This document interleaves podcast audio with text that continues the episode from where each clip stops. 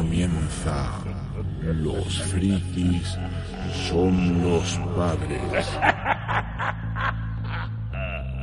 Temporada 2, capítulo 4.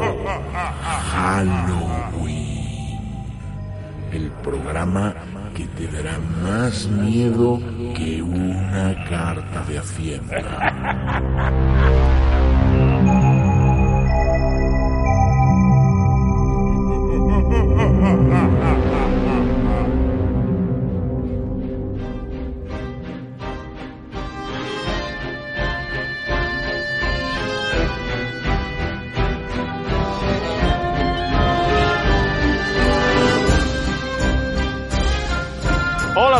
Aquí estamos una vez más, Los Frikis son los padres, para el cuarto capítulo de la segunda temporada de nuestro podcast, hoy dedicado al cine de terror. Un cine en el que se da una de las cosas más absurdas del planeta, pagar por pasarlo mal, porque nos fascina pasarlo mal, hay que reconocerlo. Sufrir palomitas en mano, agarrarnos a la butaca viendo criaturas fantásticas, monstruos de todo pelaje, fantasmas y zombies, asquerosidades, sangre, vísceras eso tan clásico de ir hacia la luz, la era atómica, las emociones fuertes nos atraen, igual que nos atraen nuestros queridos compañeros de podcast. En fin, que, que os presentamos como siempre. Desde Madrid, Lu- Luis Dudo, ¿cómo estás, hijo? ¿Cómo estás? Estoy debajo de la cama. Joder, hermano. Ya empezamos. en Sevilla, eh, Chencho, Chencho Rubio, ¿cómo Da, estás? yo estoy aquí porque no he visto el tráiler. Si no, no aparezco. Bueno, Hilde, Hilde Cortés, ¿qué tal, Hilde? Hola, muy buenas. Aquí estoy con Jennifer Garner en lo oscurito. A ver si le da miedo en la película y aprovecha. Y desde Nueva York, como siempre, nuestro querido Robert Mirte Friki. ¿Qué pasa, Robert? Muy bien, aquí haciendo el programa en pañales. Bueno, ya, ya supongo que habrá salido del túnel, ¿no? De Alcatraz, y Sí. luego nos cuenta un poco cómo está la cosa. En fin, bueno, pues ya estamos todos, vamos a arrancar rápido. Gente que se tapa la cara cuando llegan los sustos. Vamos para adelante.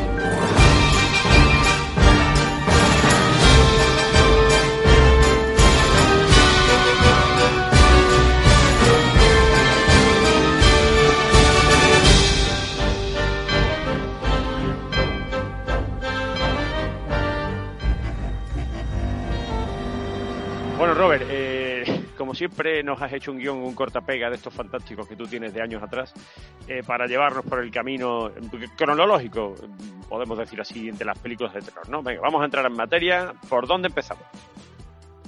Ves, corta pega a un guion de 11 páginas. A lo mejor Bueno, te ha pero quedado. la cortapega te quedado- es seleccionar todo, edi- editar, seleccionar todo, pegar. O sea, no O tiene... sea, ve- venimos hace dos semanas de un guion que eran dos mensajes de WhatsApp a- y está en el Twitter a 11 folios. A lo mejor no sé Por, por las dos caras. cuánto va a durar esto. Oh, por Dios. Madre mía. Con Nada, ¿eh? epílogo y todo. Bueno, Nada, nada. yo, yo aquí he, he querido meter un poquito de películas de miedo, de terror, de sangre, angustiosas, no solo esas que dan miedo, sino que te hacen sentir un poquito, un poquito mal, esos, esos thrillers. No, no, no quiero que, que nos equivoquemos con películas que sale la palabra fantasmas en el título, porque eso se ha usado para mucho y tenemos los fantasmas atacan al jefe, los fantasmas de mis exnovias, Casper, esas no dan miedo. Aquí no vamos a hablar de, de- de esas películas, vamos a ir a lo que realmente nos hace llevarnos un susto o hacernos sentir mal. Va a ser un... Yo he querido hacer una... Un poquito una visita histórica de las películas de miedo. Y las primeras vamos a ir un poquito de prisa porque ya yo creo que casi ninguno nos acordamos. Por eso empiezo por el año 1920, en un poblado de Alemania. Tenemos a- al maestro Fritz Lang. Yo seguro a muchos no saben quién es, y otros a lo mejor les sonará el nombre, otros piensan que es un extremo del Bayern de Múnich. Buen chaval, Friedland. Buen chaval. Sí, salías de juerga y te lo pasabas súper bien. Una cosa, se ponía de Jagger Master, madre mía. ¿Cómo le daba? Una cerveza ahí. Y, y fue el que dirigió el gabinete del doctor Caligari, allá en 1920. Y bueno, fue el, ya aún en cine mudo y está reconocida como una de las primeras películas de, de terror. No sé si alguno de vosotros la habéis visto o no. Sí. Yo sí, yo sí. Yo tengo un trabajo Bueno, hecho sobre ella. ¿Cuenta tenerla en DVD pero no haberla visto? Eso medio Bueno, Da medio para punto. ti, en, en tu- en tus estándares cuenta. En mi línea habitual, por otra parte, tampoco. Claro. Bueno, pues mira, oye, es que tanto Freeland como el Gabinete de Otro Caligari son dos, en fin, son dos clásicos, ¿no? Cuando empieza el cine de, el cine de terror. Dos detallitos nada más, por ejemplo, de Freeland. Freeland hace Doctor Mabuse, que es otra peli así un poquito de expresionismo alemán, que es el- la corriente esta del cine eh, características del blanco y negro, en fin, mucha mm, se podría hablar mucho rato, ¿no? Y, y tras esa película, Goebbels, eh, el Joseph Goebbels lo llama para que se haga cargo de la, de la industria cinematográfica alemana del, del nazismo. ¿Dónde, Eh. jugaba el Goebbels este? Recuérdalo. El Valle Leverkusen. El Valle Leverkusen. Entonces, eh, ¿qué ocurre? ¿Qué ocurre? Era, Que- era un extremo derecho. Hasta luego. ¿Qué ocurre? Que si, que si Muy, y muy no son- incisivo. Escúchame, que es que Freeland me parece a mí que era judío. Entonces ya empezamos mal. Estaba casado con una pronazi, la, la mujer de Freeland, eh, y él cuando se huele la tostada le roba las joyas a la mujer, trinca el tren, se va para Bruselas y dice hasta luego Lucas, ahí os quedáis los nazis, ¿no? Entonces, de hecho, las Gestapo estuvo a punto de cogerlo en el, en el tren. Y ahí acabó su aventura en el cine alemán y se tuvo que, que- ir a Estados Unidos. Y ya en Estados Unidos es donde hace, donde desarrolla su carrera en los años 30 sobre todo. Anécdotas de la vida de Freeland te puedo contar unas pocas, ¿no? ¿Era Sí. colega tuyo? O sea, tú fuiste al estreno Sí. de la peli, eso, ¿no? puede Sí, contar hombre, una eso- Son, son contemporáneos. Ah, porque cuando yo quedaba con Fritz. Sí, ¿Qué vas a puede decir, ¿qué vas a decir contar, Robert? ¿Qué iba- No, iba a decir que, que no olvidemos que Friesland es el director de para mí una de las mejores películas de la historia, que es Metrópolis. Claro, claro, es que viene. Hoy en día claro, ya Metrópolis. tiene casi 100 años, puede ser 27, y es una auténtica pasada, es una auténtica maravilla esa película, lo que, hacía, Mm. lo que consiguió hacer. Claro, con los decorados sobre todo, porque la, característica de este cine un poco de principios de, los años 30 es, de los años 20 y 30 es mm, cómo juegan con luces y sombras, con el blanco y negro, por, no, había, no había llegado todavía el Technicolor. Y bueno, pues lo que tú has dicho, el gabinete de Doctor Caligari, pues es la, es la mm, un poco el, símbolo del expresionismo alemán, ¿no? Eh, de todas est- todo este cine donde el, el miedo es muy explícito, ¿no? No es como el de Hitchcock de años posteriores, ¿no? Y yo qué sé, ¿qué te puedo contar? Pues, pues, pues, pues yo qué sé, es que ahí hay un montón de cosas súper chulas de la peli. Bueno, lo que habéis dicho al principio, lo mejor es verla ¿eh? sin, sin ir condicionado porque sea un cine en blanco y negro y un cine mudo, y a partir de ahí disfrutar y dejarse llevar por ese cine de aquella época y, y tener en cuenta que es una de los de los em, películas emblemáticas del cine de terror, ¿no? Y está feo dar spoilers, ¿no? No podemos decir spoilers, ¿no? Bueno, en fin, tampoco creo que haya nadie que el que vaya a buscar esta película, por mucho spoiler que le hagas, Hombre, es que, es que el que ha visto esta película mm, no le sorprendió el final de Los Serranos. Ah, bueno, también. Bueno. Claro, el sueño, macho, ya es que hasta los huevos ya del sueño, pero no, pero fue un film, pues os decir una cosa, no, no lo digo nunca, pero a mí, a mí no me pareció tan mal, no sé por qué a la gente le pareció como, pero bueno, en fin, acordaros de Perdidos, ese sí que era malo ese final, y Los Soprano, ¿eh? Anda, en fin, bueno. Bueno, es que tú puedes ver que Los Serranos está inspirado en los grandes clásicos. Claro, claro. de un rascacielos del cielo de Nueva York. De pronto a ver el mar y tú envía una postal. Ya sabía que aquel día era el final. Bueno. Mira, hay, una, hay una, anécdota, la última, ya te- no te cuento más. Eh, para que os deis cuenta de lo que fue el gabinete de Doctor Caligari, en, que se estrena en 1920. Estuvo siete años seguidos en cartel en un cine en París. Solo, solo se rompió eh, ese récord por la película de los años 60, Emmanuel. Pero, este- esta- ¿estaba solo el cartel o la película también? El cartel, el cartel lo dejaron allí con las con la cola pegado. Ha dicho, ha hecho solo se rompió y una pausa. Creía que se había roto eso. el cartel. Y también. Ah, bueno, bueno, bueno. Y os voy a decir una cosa. ¿Sabéis quién sale? ¿Sabéis quién sale en el gabinete de Doctor Caligari? Un actor que, que os va a sonar, Conrad Bass, que es el Hombre, que hace de- hombre, hombre. el mayor- A ver quién es. Conrad. Conrad. Eh, Es blanco o el, el negro. mayor francés, el mayor francés de, de Casablanca. Ah, chavales, no tenéis puta idea. El, el mayor francés es Bass, Ah, el que se despide con él, con el... el que se despide, exactamente. Ah, el que se despide. Me vendría bien un viaje y gastarme el dinero de la apuesta. Aún me debe 10.000 francos. Ese dinero podrá pagar nuestros gastos. ¿Nuestros? Ujú. Luis, presiento que este es el comienzo de una hermosa amistad. Hala, pues pues sí que, sí que es viejo ese hombre, ¿no? Circulen, circulen. Venga, seguimos. mayor. venga, va. Vamos a la siguiente película. Una muy buena que lleva a otra aún mejor. El Doctor Frankenstein, en 1931, con el maestro actor Boris Karloff, es buena. Yo creo que es, es una, sigue siendo, aún 90 años después, bueno, Frankenstein que se ha hecho.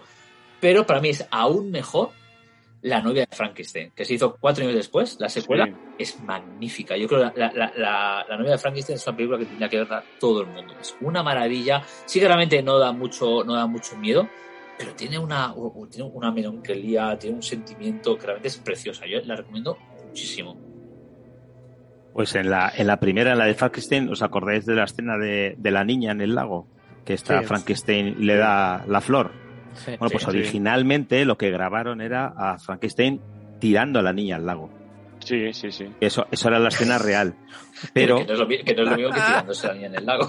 no, tampoco. Joder, colega ahí, a tronco. Oye, oye, No, no, pues, no, no, no le habían hecho esa parte todavía, no, no tenía uso.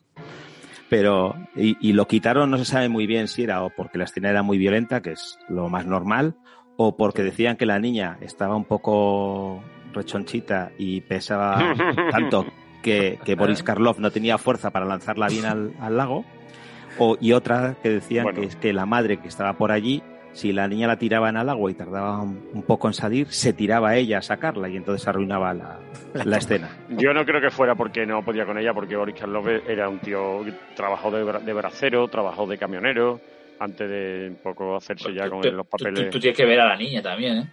Sí. también, también, también, también.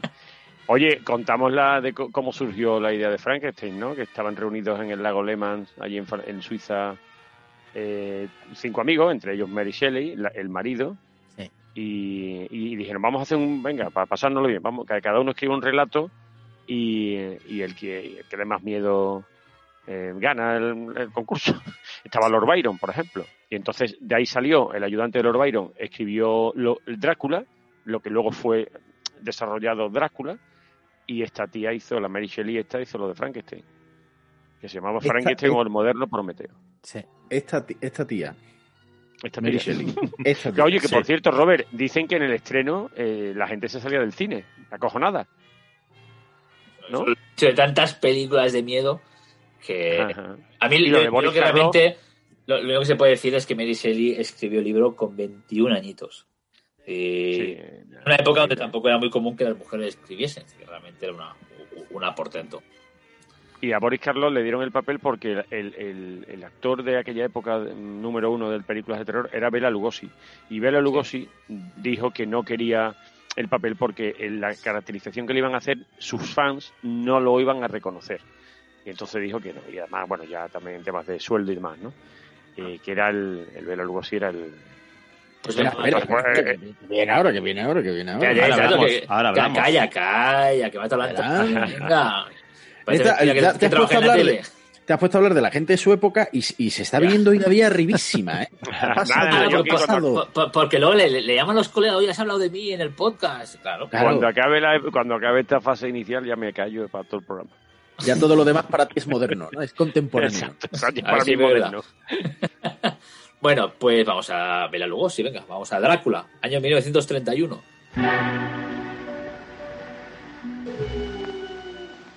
Listen to them, children of the night. What music they make. Una de las primeras apariciones de, de Conde Drácula y otra, otra maravilla dirigida por Todd Browning. Y, y la- el principio de la película es que es, es- es impresionante.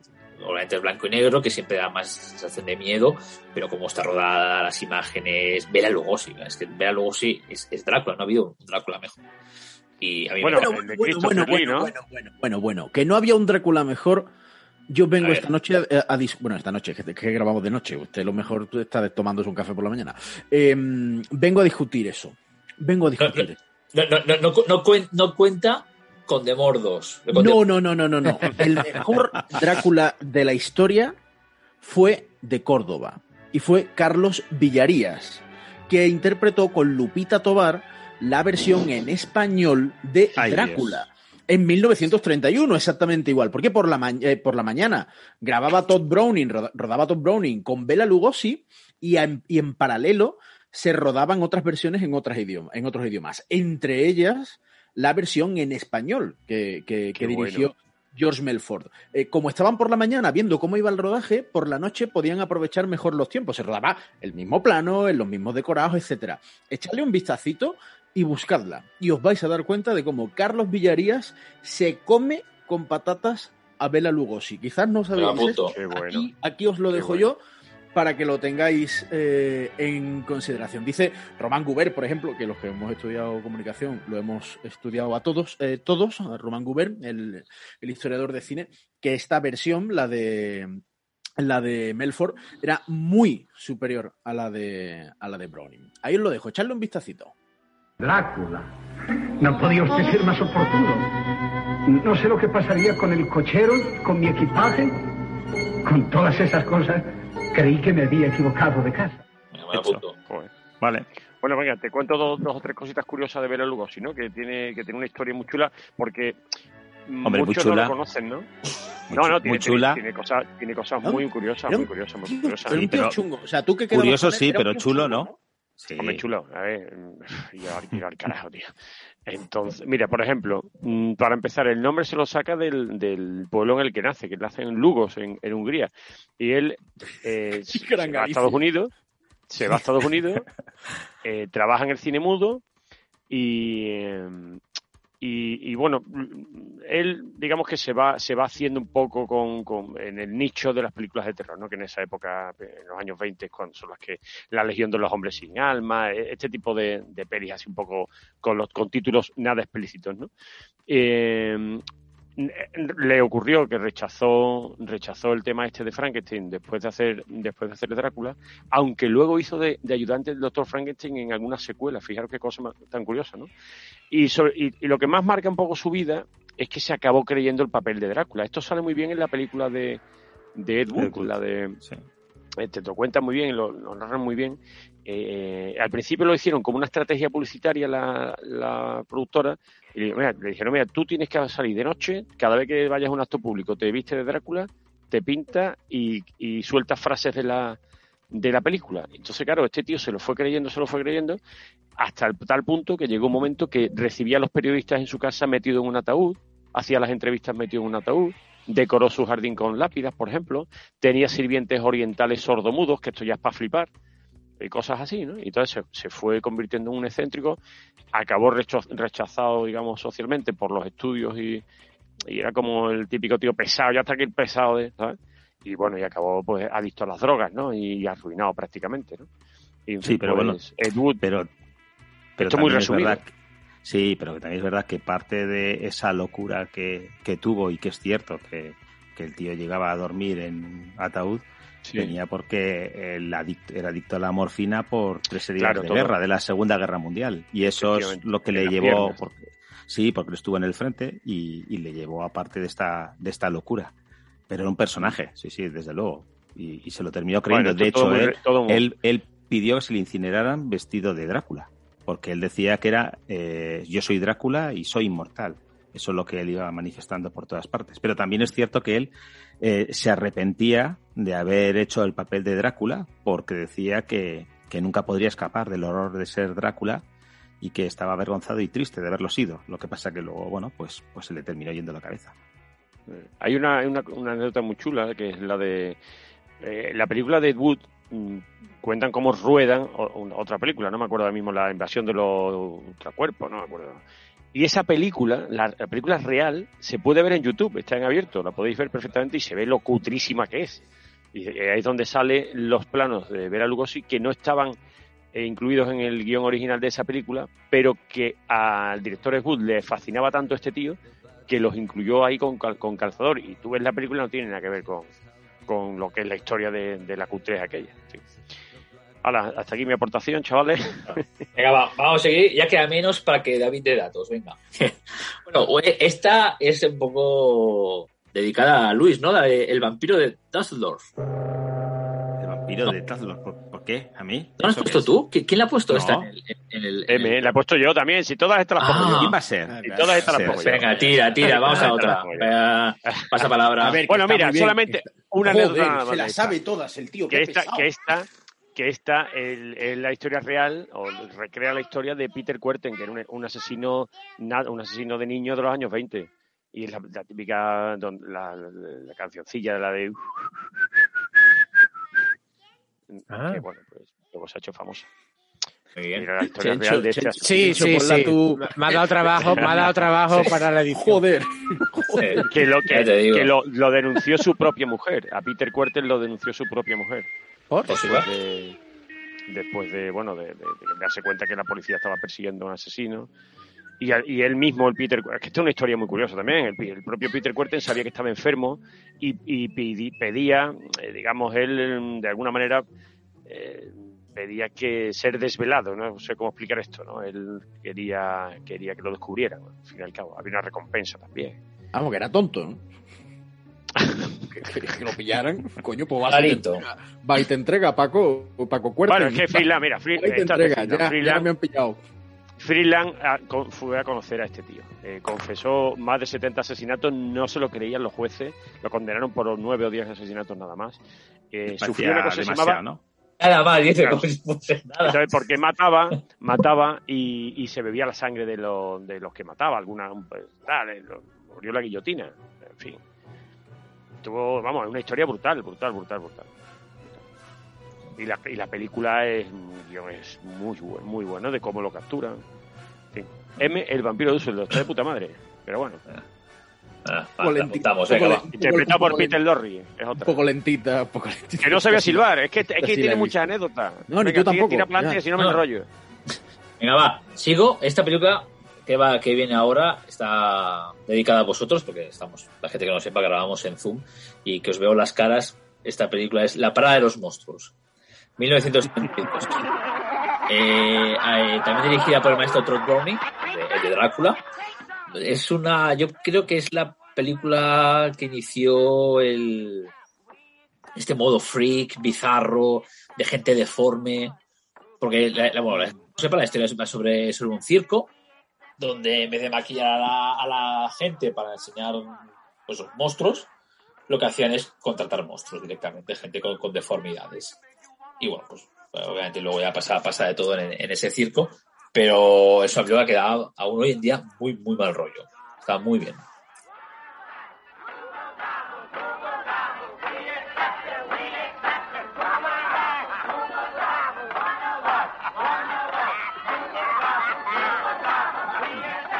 ¿No hay anécdota, David? Venga, pues... sí. Yo no, yo no, curioso, yo no es puedo curioso. estar todo el rato. No, Ya- no, ya pero otros. yo ya pensaba que, que, que ya ibas tú a regarnos todo, No, el, no, todo, el no, todo programa, no, ¿eh? no, La verdad. no, no, no, no, no, no. Me, me llama la atención que ya hayáis hablado de Drácula y no hayáis hablado de, de Christopher Lee, pero bueno, ya, ya. Joder, el programita que está dando el Sí, chaval. sí. Venga, dale, dale. Ostras, han surtido efecto las ácidas críticas que hemos recibido en las últimas semanas, ¿eh? Acerca de tu, en fin, en fin, Ya, de, ya. Tu, de tu Ya rendimiento. veremos, ya ¿no? veremos. Pero bueno, Venga, venga. Venga, Dale, dale. Vamos, a otro, vamos a otro clásico, a ver si David tiene información de este. La Mujer Pantera, No. de Que 1940. no tengo ya más, de nada, ya no hablo más.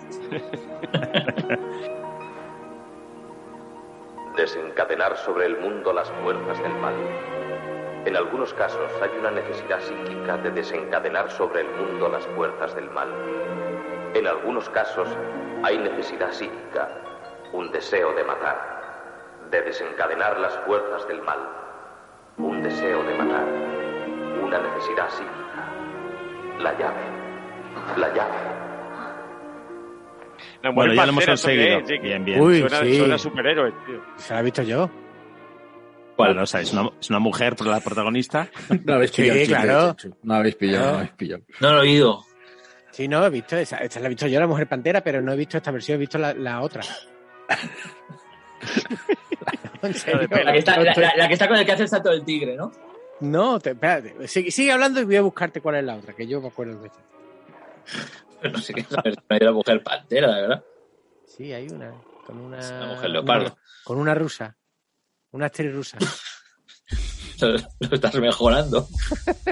Estamos arreglándolo, ¿eh? Estamos, ahora sí el programa entra en su dinámica habitual.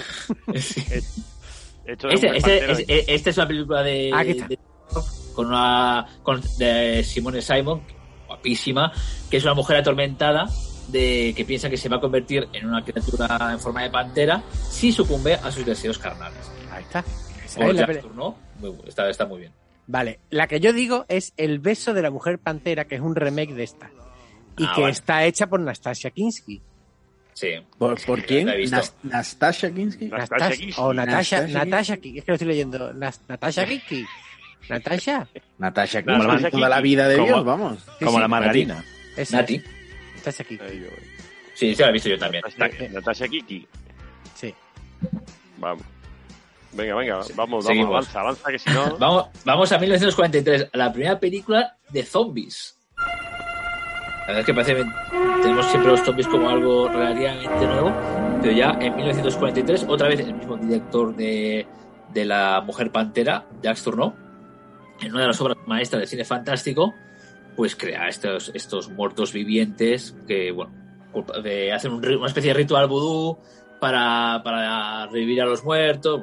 Está muy bien, la verdad es que muy buen ritmo de película. Yo sí que yo esa la he visto también y me, y me gustó mucho. Sabemos que la- las películas antiguas tienen un ritmo muy diferente, pero me encantó. ¿Nada que decir, David? No, no, no. ¿Algún amigo- algo que decir ya lo, ya lo- ya ¿Algún amigo zombie? ¿Algún amigo zombie que...? Hay varios que además conocemos los dos. Joder. Pero bueno, vamos a. Ay. Bueno, Yo cuando tenga Vamos a otra que, que no da mucho, no es más, no es tanto de miedo como si de esas películas que te dejan intranquilo, angustioso. También una de mis favoritas, La Noche del Cazador. Once upon a time there was a pretty fly. He had a pretty Yo supongo que, que, que la conocéis, Michum, es muy buena, sobre un falso predicador que persigue a dos hermanos para robarles el, el dinero. Y bueno, Robert Mitchum está absolutamente magistral. Es, es, que es, es impresionante y te produce esta, e- e- esta sensación de, de- de angustia de toda la película que, que lo hace muy, muy, muy bien. Bueno, yo no sé si la he visto, la verdad. ¿Oh? Sí, yo sí. Yo no me acuerdo. no, es probable que sí. Robert Mitchum me gusta mucho. Bueno, Me gusta mucho. Venga, va. El humor inteligente.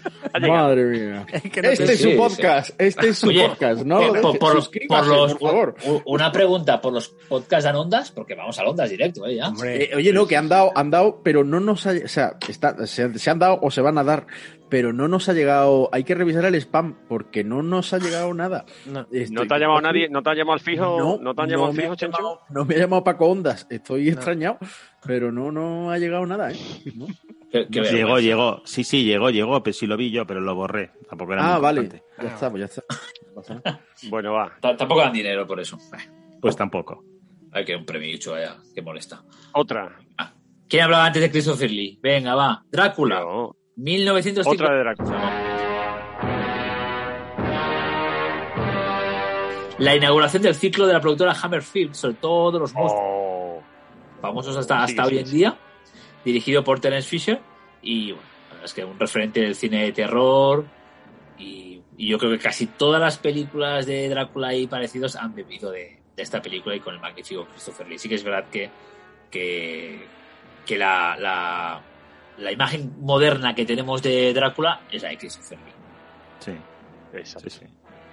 La- y luego su, Hammer, bueno. su, al- su alter ego era Peter Cushing también con Hammer Peter Films. Cushing, sí. Sí. Sí, sí. La Hammer fue una, la típica, bueno, una productora que empezó haciendo pelis de todo tipo, pero se decantó por terminar haciendo películas de terror. Hicieron casi 30 películas. Y esta de Drácula es un poco la primera en la que se empezó a usar el terror explícito, ¿no? Como, en fin, y que, que eso tuvo una corriente luego hasta lo que fue luego el terror psicológico, ¿no? Está La maldición de Frankenstein, por ejemplo, del 57, que ahí es donde salieron Peter Cushing y Christopher Lee. Eh, ¿Quién más te puedo yo decir? Eh, la- eh, aparte de Drácula, La- el sabueso, el sabueso de los Baskerville, La momia, famosa La momia. momia también, Momia. sí. Sí. Y, Ter- y Terence Fisher, pues que era el director número uno ¿no? de, este, de este género. No, se, se- se creó un subgénero de, de miedo desconocido hasta, hasta la época casi. Mm. Eran contadas las películas de miedo y a partir de los años 60, y, sobre todo muchas gracias a, a Drácula, que tiene la culpa, el, el- el- el que ya empieza esta corriente de películas de miedo y casi sacar una al año. A mí me encanta este Drácula, el, el de Christopher Lee, me flipa. vamos. Me encanta. Sí, que aparte Da da- da- le daba mucho el pego.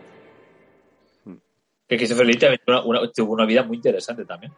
De, ahí- de ahí se menos. También estaba regular de la cabeza, ¿eh? También, también, también. Sí, sí, sí. Regu- Regular, regular, regular. Pero también, también ayudó a cazar nazis en la posguerra. Bueno, un personaje también le, le creo que también fue cantante o de, de, de, de música así. Ah, bueno, es verdad. Es que en esta peli, o anterior a esta peli, canta también. Esta es verdad. Es verdad, es verdad. Eso que cantaba el tío con el acentazo que tenía inglés. Era, era todo un personaje. Hear me now, O thou bleak and unbearable world, thou art base and deport. Estás escuchando Los frikis son los padres. Síguenos en nuestras redes sociales. Estamos en Twitter en arroba frikispadres y también en Instagram, exactamente igual, arroba frikispadres. Quixote, the Lord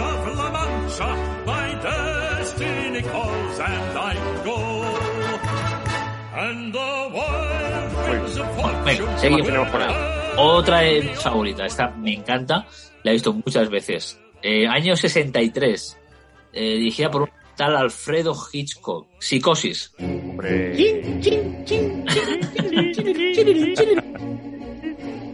Esta esos violines, es. es- ojo, ojo que los violines de, de, de este tío, de, de Psicosis, tuvieron también su, su punto. Y, y en muchas interpretaciones son de, lo- de, de Bernard Herrmann, los violines de, de Psicosis, y los han interpretado de muchas maneras. ¿Todos? Por ¿Todos ejemplo, los violines eran suyos? Todos los violines. Todos. Por ejemplo, ¿Cuántos que eran tenía? ¿Cuántos que tenía eran las Bernard pu- Herrmann?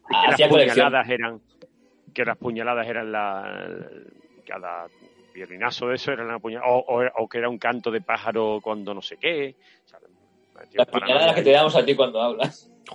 Le luego. está dando un programa. Si alguien queda todavía. O sea, no, no os preocupéis que luego más adelante hablamos de pelis que, que hayáis visto y de pelis modernas y tal. ¿eh? Vaya programa. bueno oye escúchame yo de, de psicosis no voy a hablar ninguno Sí, yo voy a hablar. acabamos de abrir el melón, sí. Pues, claro. pues venga, dale, de psicosis. dale Robert seguro que Dudo también tiene cosas para contar aquí porque No, yo puedo decir curiosidades. No, eh, yo os dejo, yo os dejo, yo cuenta cuenta No, alguna yo, yo, yo digo una, ya, porque ya yo hablo mucho de este programa, y ya os dejo. Yo, la, la que me hace más gracia es la de Alfred Hitchcock cuando se hizo con los derechos del libro, que le costó, porque no, no se lo querían ver a vender el autor. No, no, no era un libro muy, muy famoso. Yo habían sacado una edición de unos 5.000 ejemplares, pues los compró todos, o intentó comprarlos todos, no sé, alguno, alguno le quedaría, para que nadie supiera al final. joder qué bueno ¿Eh? qué buena eh eh, cuenta tú alguna duda, que seguro que te sabes alguna. No, no he echado vistazo a, a ninguna en concreto, sino, bueno, a- que Norman Bates, pues, que comía caramelos compulsivamente y que y lo Ah. que quería Hi- Hitchcock era que comiese palomitas de maíz, porque según él, eh, él era el grano que picoteaban los pollos y así todo tendría más relación. Porque Bates, ¿os acordáis que era taxiderm- taxidermista de pájaros? Sí, Entonces, sí, hasta, hasta ese punto eh, era la- obsesivo y, y controlador Hitchcock, ¿no? Para que todo tuviese ese, ese lazo. Hay muchísimas, ¿eh? Muchísimas, pero vamos, ir contando algunas vosotros también. Bueno, por, ejemplo, mm, que el, que el papel lo iba a hacer Audrey Hepburn y bueno, no es que lo fuera a hacer Audrey Hepburn, es que se lo dan a a, a esta, ¿cómo se llama? Tippi Hedren, no, ay coño, ¿cómo se llama la actriz? Me cago en la Uy, se va a enfadar contigo. Se va a que enfadar ya no, a. Janet Leigh, a Janet Leigh. Que Janet porque, Leigh, bueno, sí. parece que, la, que rechazó el papel Grace Kelly o Tippi Hedren, pero que viene, la, la película se gesta porque iba a rodar anteriormente otra con Audrey Hepburn, que no la hace. Eh, Hitchcock se cabrea y dice, vamos a hacer, venga, ¿cómo lo hacemos? Y se pusieron a hacer esta, ¿no? Y la- las anécdotas más chulas que, que hay en, el, en la peli, pues yo qué sé, te puedo decir, la del sirope de chocolate, ¿no? Que se la conoce mucha gente en la ducha, que la sangre no, no es sangre, sino, bueno, evidentemente no es sangre, ¿no? Pero que era un sirope de chocolate y al hacerla en blanco y negro, pues podían utilizar el sirope para que pareciera la sangre roja, ¿no? Siendo el sirope marrón, ¿no? Está la, también lo del código Hayes, que se saltan, saltan el código este puritano, en el cual no se podían ver desnudos, no se podían utilizar demasiadas cosas, el, el incesto que se, que se sugiere con la madre, la relación. Bueno, Yo, yo- yo- yo tengo, yo tengo otra curiosa que se supone que es la primera película de la historia, al menos de la historia de Hollywood, eh, no sé si en otro país del mundo, donde se, se oye y se ve tirar de la cadena del mate. Correcto. Sí, es verdad. Es verdad. Lo quisieron Las quitar, ¿no? Lo he visto. ¿Hay algún, hay algún detalle más chulo, por ejemplo, y es que Hitchcock, que, que- que- de esto de promocionar sabía, sabía lo suyo, luego hablaremos también un poco de promoción de pelis de miedo y de por qué se produce el miedo y por qué nos gustan las pelis de miedo, eh, Hitchcock prohibió a, a los protagonistas dar entrevistas para que no pudieran caer en el error de desvelar cosas de la peli. Así que ni Janet Leigh ni Anthony Perkins pudieron atender a la prensa. De hecho, ni siquiera hubo pases privados de la película para que nadie pudiera hablar de, del final de la película. Esto también, eh, eh, desde el lado más marketingiano, lo que hacía simplemente era generar eh, ansia viva por, por ver la peli, ¿no? Una, una peli que, por cierto, eh, pasó por los pelos la censura de, de, de Estados Unidos, pues cuando, cuando, cuando se, se pone para, para que la supervise el, vamos a llamarlo comité censor, aunque no se llamaba así El exactamente. código Hayes, te lo acabo de decir antes. Sí, es que es el código Oh, perdo- Hayes. perdona, no me digas que me he despistado yo en una cosa que, que tú has dicho. Sí, Dios sí. mío. Eh, dijeron que se veían los. eh, que se veía un pecho de, de Janet Lake. Y, y Hitchcock eh, se dijo: Ah, sí, bueno, no os preocupéis, tal igual. unos decían que se veía y otros que no.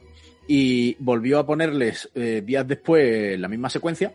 Los que decían que se veía un pecho decían que ya no, y los que decían que no se veía un pecho eh, decían que sí.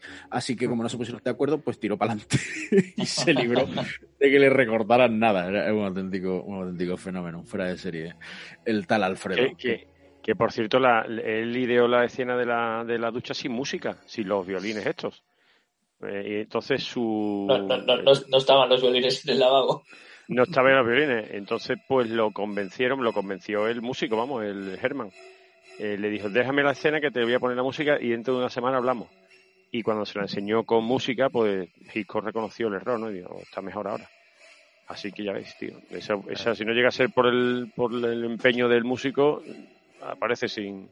Eh, hay que otra muy interesante es que el libro este que ha comentado antes Robert de, de Robert Bloch, el Psycho, es, es sobre el asesino Ed Gein, que es un hombre bueno, trastornado también que muy majo, estuvo muy majo. que estuvo conviviendo años. Sie- siempre saludaba. Dicen, dicen que convivió años con el cadáver de la madre. No es que matara a la madre, sino que Un la viciosillo. madre murió y se lo quedó. de- eh, le, le tenía cariño. No, pero porque a lo mejor no le, sabes de esto que vas muy liado y dices, pues no, pues no me da tiempo el funeral mañana. Y lo vas dejando, lo vas dejando. Ay, ay, yo lo que vale un funeral. se te- una pasta. Ay, mira, y hay otra, y hay otra. Eso es porque no estaba allí funerarias la esperanza. Oh. Con esto, con milagrosamente. funeraria esperanza, esto no hubiese. No te sientas solo en este momento. Oye, pero mira, ¿sabéis, por- lo de, sabéis lo de cuando la fue a poner la CBS, no? No. Eh, Psicosis compra los derechos la, la CBS. Eh, allá por, por ya mediados de los 60, 3, 3 4 años, he dicho 60, sí, 3, Sí. 4 años después. Sí, sí, nada, porque por si acaso alguien no se ha dado cuenta, pues yo ya lo recalco yo, ¿vale? Para que no le tenga que dar nadie para atrás.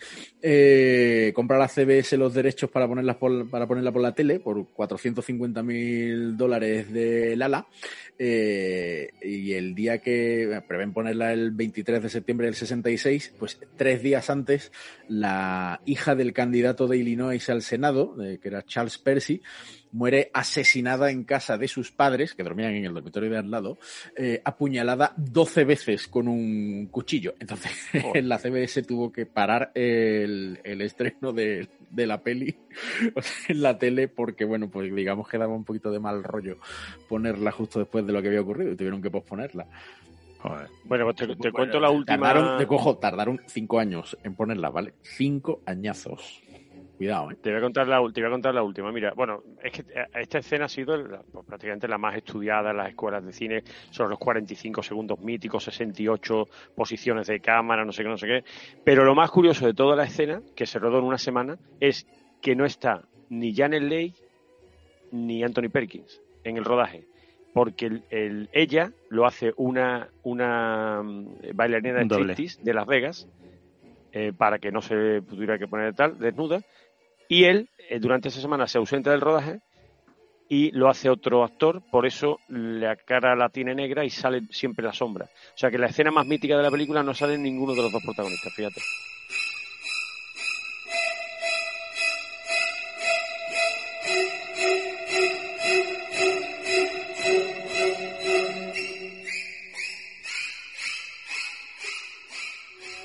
Es triste que una madre tenga que decir palabras que condenan a su propio hijo. No podía permitir que creyeran que yo había cometido crímenes. Ahora te han apartado de todo. Lo que yo debía hacer hace muchos años. Esa chica siempre fue mala.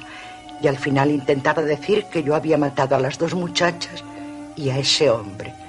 Como si yo fuera capaz de hacer algo tan repugnante como el que diseca pájaros. Saben que yo no puedo mover ni un dedo y no lo haré.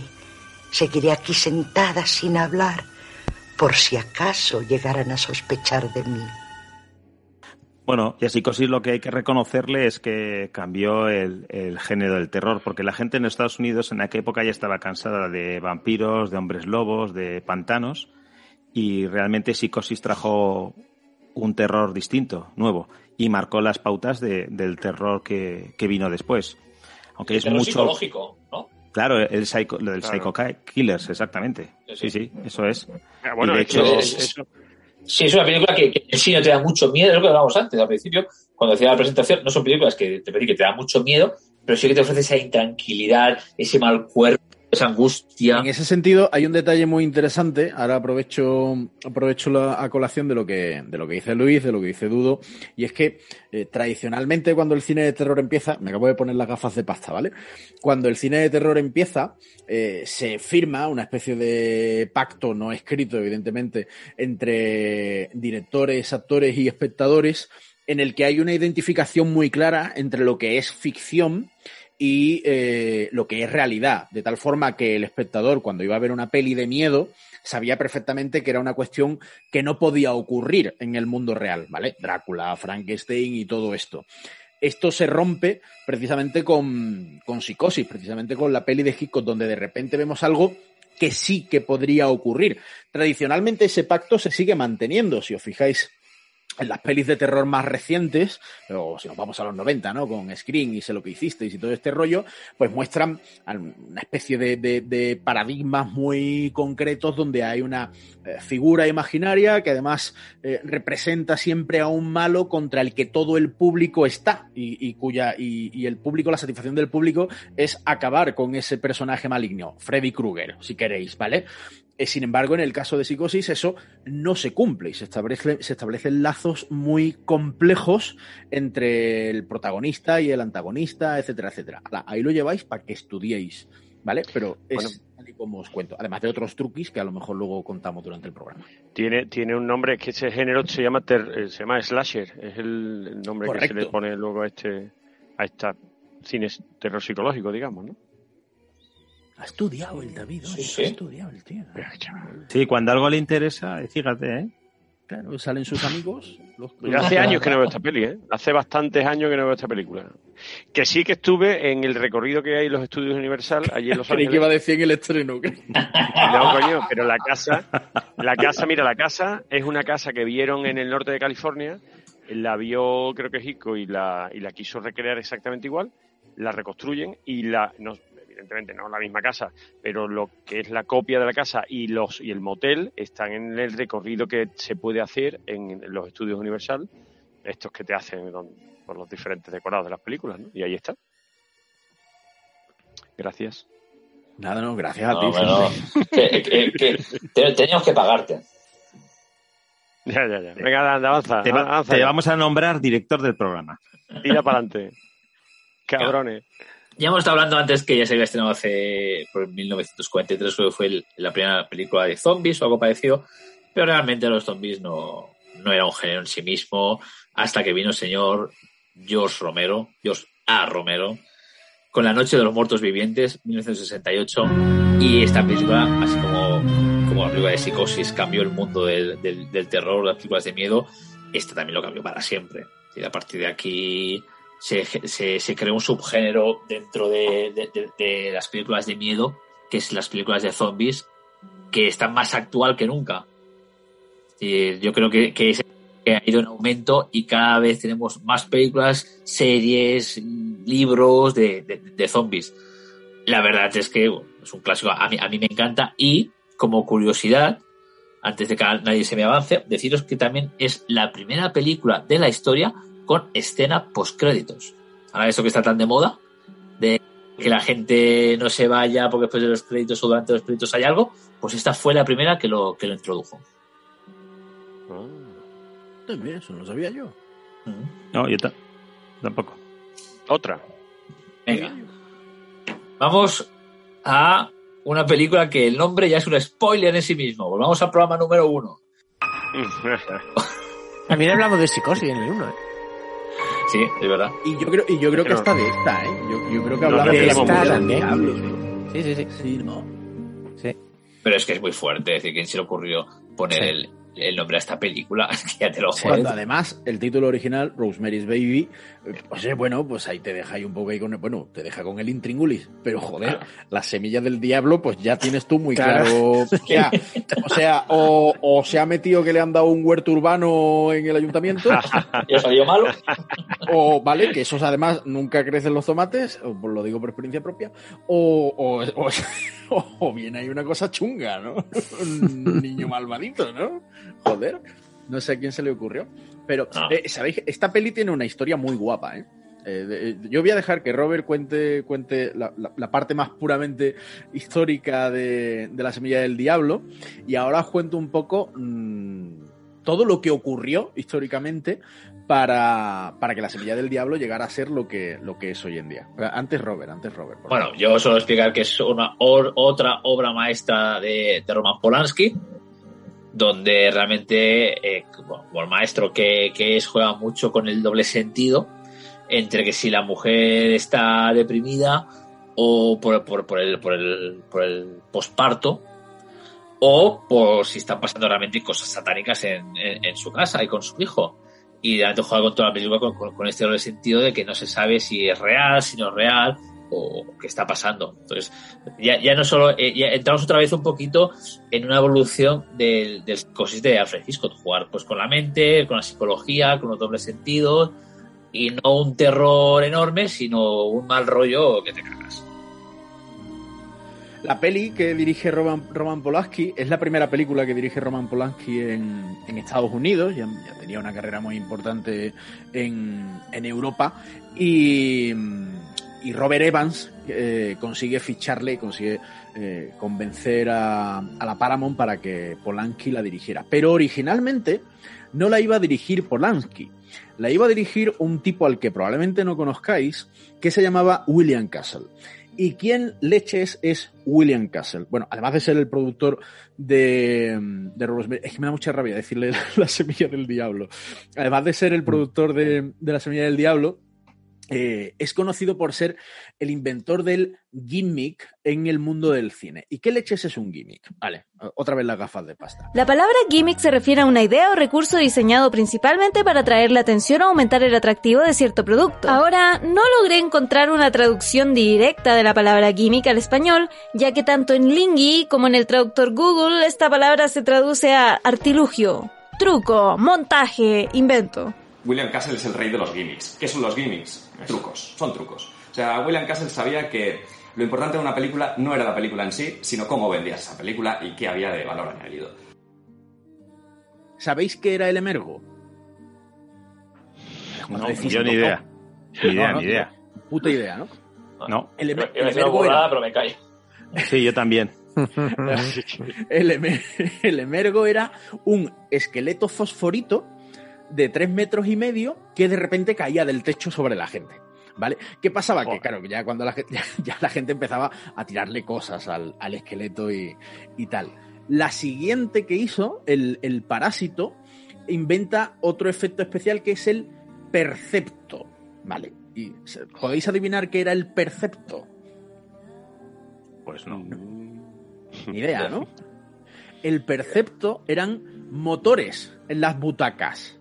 Entonces, en, en, eh, en medio de la película, cuando salía el fantasma y tal, eh, o sea, el fantasma, el parásito, eh, la- las butacas se, se movían, ¿vale? Llevaban un vibrador. Y a mitad de la película aparecía Castle diciendo que había un parásito en, en la sala y que había que gritar para expulsarlo. Y en ese momento, pues los motores se ponían a actuar ahí a tope para darle así como más tensión a la situación. Es decir, eh, combina lo que ocurría en la película con eh, la interacción de, de los espectadores convertía las pelis en, en algo de lo que tú formabas parte. Y así, por ejemplo, en la siguiente, en 13 Fantasmas, se inventa un, un cacharro que es el Illusion O, que eran unas. ¿Os acordáis de las gafas estas rojas y azules? Las habéis tenido, ¿no? Sí, habéis sí. tenido juventud. Las de 3D. Pues, es- es- eso. Pues eh, si, te, si creías en los fantasmas, te ponías las gafas azules. Y si no creías en los fantasmas, te ponías las rojas. De tal forma que si creías en los fantasmas y te ponías las azules, veías los fantasmas en la peli. Y si te ponías las rojas, se suponía que no. Eh, Dicen que en realidad se veía. Pero, pero bueno, él montaba la película. Él montaba la película así. La siguiente, Homicidal, en el 61, cuando la peli estaba en el momento chungo, chungo, chungo de tensión, se paraba la peli, salía un plano de Castle y le daba a la gente 45 segundos para que, si tenían mucho miedo, pudieran irse del cine. ¿Vale? Tú estás ahí en Qué el bueno. momento y No, oiga, si usted está cagado de miedo, eh, se puede ir. Entonces, claro, juega un montón con, con todo esto. En la siguiente, en Mr. Sardonicus, eh, se entregaban unas tarjetas fosforito a la gente con un pulgar hacia arriba o hacia abajo, ¿vale? Esto sonará un poco. Y cuando llegaba al final de la película, los espectadores podían decidir, subiendo las cartulinas eh, para arriba o para abajo, si el protagonista vivía o moría. ¿Qué pasaba? Que solo se grabó un final. Castle estaba tan convencido de que la gente iba a elegir siempre que el prota tenía que morir, que solo se grabó ese final. el, de, que, el de que el protagonista moría. Y ya la siguiente, eh, I Saw What You Did, en el 65, eh, para que la gente pudiera resistir los ataques de terror y de pánico que se darían durante la película, incorpora en las butacas cinturones de seguridad. De tal forma que en la promoción de las pelis decía, va a pasar usted tanto miedo que hemos puesto cinturones de seguridad para que usted no se aterre y no salga por patas. Esto es un gimmick y esto es lo que inventa William Castle hasta que al final consigue hacerse con los derechos de, de Rosemary's Baby. ¡Hala! Ahí lo lleváis. ¿A que no sabíais esto? No. No. No es ningún, tampoco es chapa todo lo que acabas de contar, o sea que bien. Hombre, si lo oyes a contar tú, David, macho, te arreamos Es por todas chapa, partes. es chapa. Ya. Pero, joder, Hilde le ha puesto tanta ilusión que ni le cortamos. Hombre, no, pero es que, joder, te, te niño, un niño con una historia, pues... La diferencia está entre que lo mío es interesante y lo tuyo no, David. Claro, claro. Y lo tuyo no te lo acabas de leer hace dos minutos tampoco. No, perdona, yo la historia de Gimmick la llevo, eh, la llevo contando en clase dos años.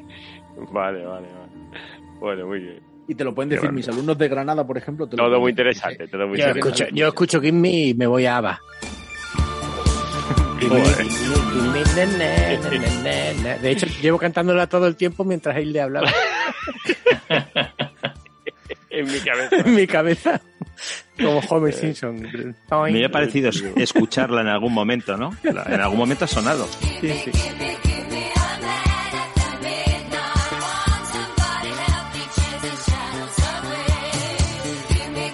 Suscríbete gratis a Los Frikis son los padres. Estamos en todas las plataformas de podcasting. iVoox, Apple Podcast, Google Podcast, Spotify y Amazon Podcast. Síguenos y recibe las notificaciones cada vez que subamos un nuevo programa.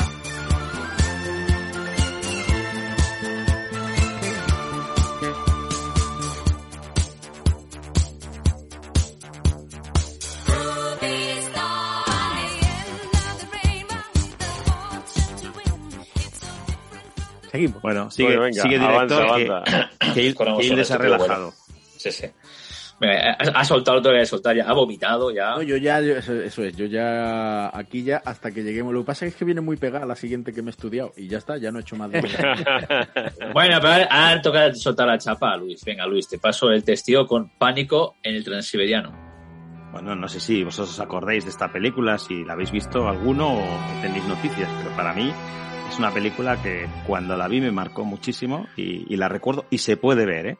En Movistar Televisión se tiene, está fija. Y la verdad es que yo os la recomiendo. Es una coproducción hispano-británica del 72 y bueno, es rezuma por los cuatro costados serie B. Y tiene dos magníficos protagonistas que para ser una película española, aunque esté también con los británicos, eh, salen Christopher Lee y Peter Cushing, que son los protagonistas de, esta película. Y la historia, pues, para el que no la haya visto y que de verdad la recomiendo, es que eh, Christopher Lee, que hace de un profesor, eh, ha realizado un hallazgo increíble en unas cavernas en Manchuria y que se trata de un antiguo fósil que podría revolucionar el mundo de la antropología.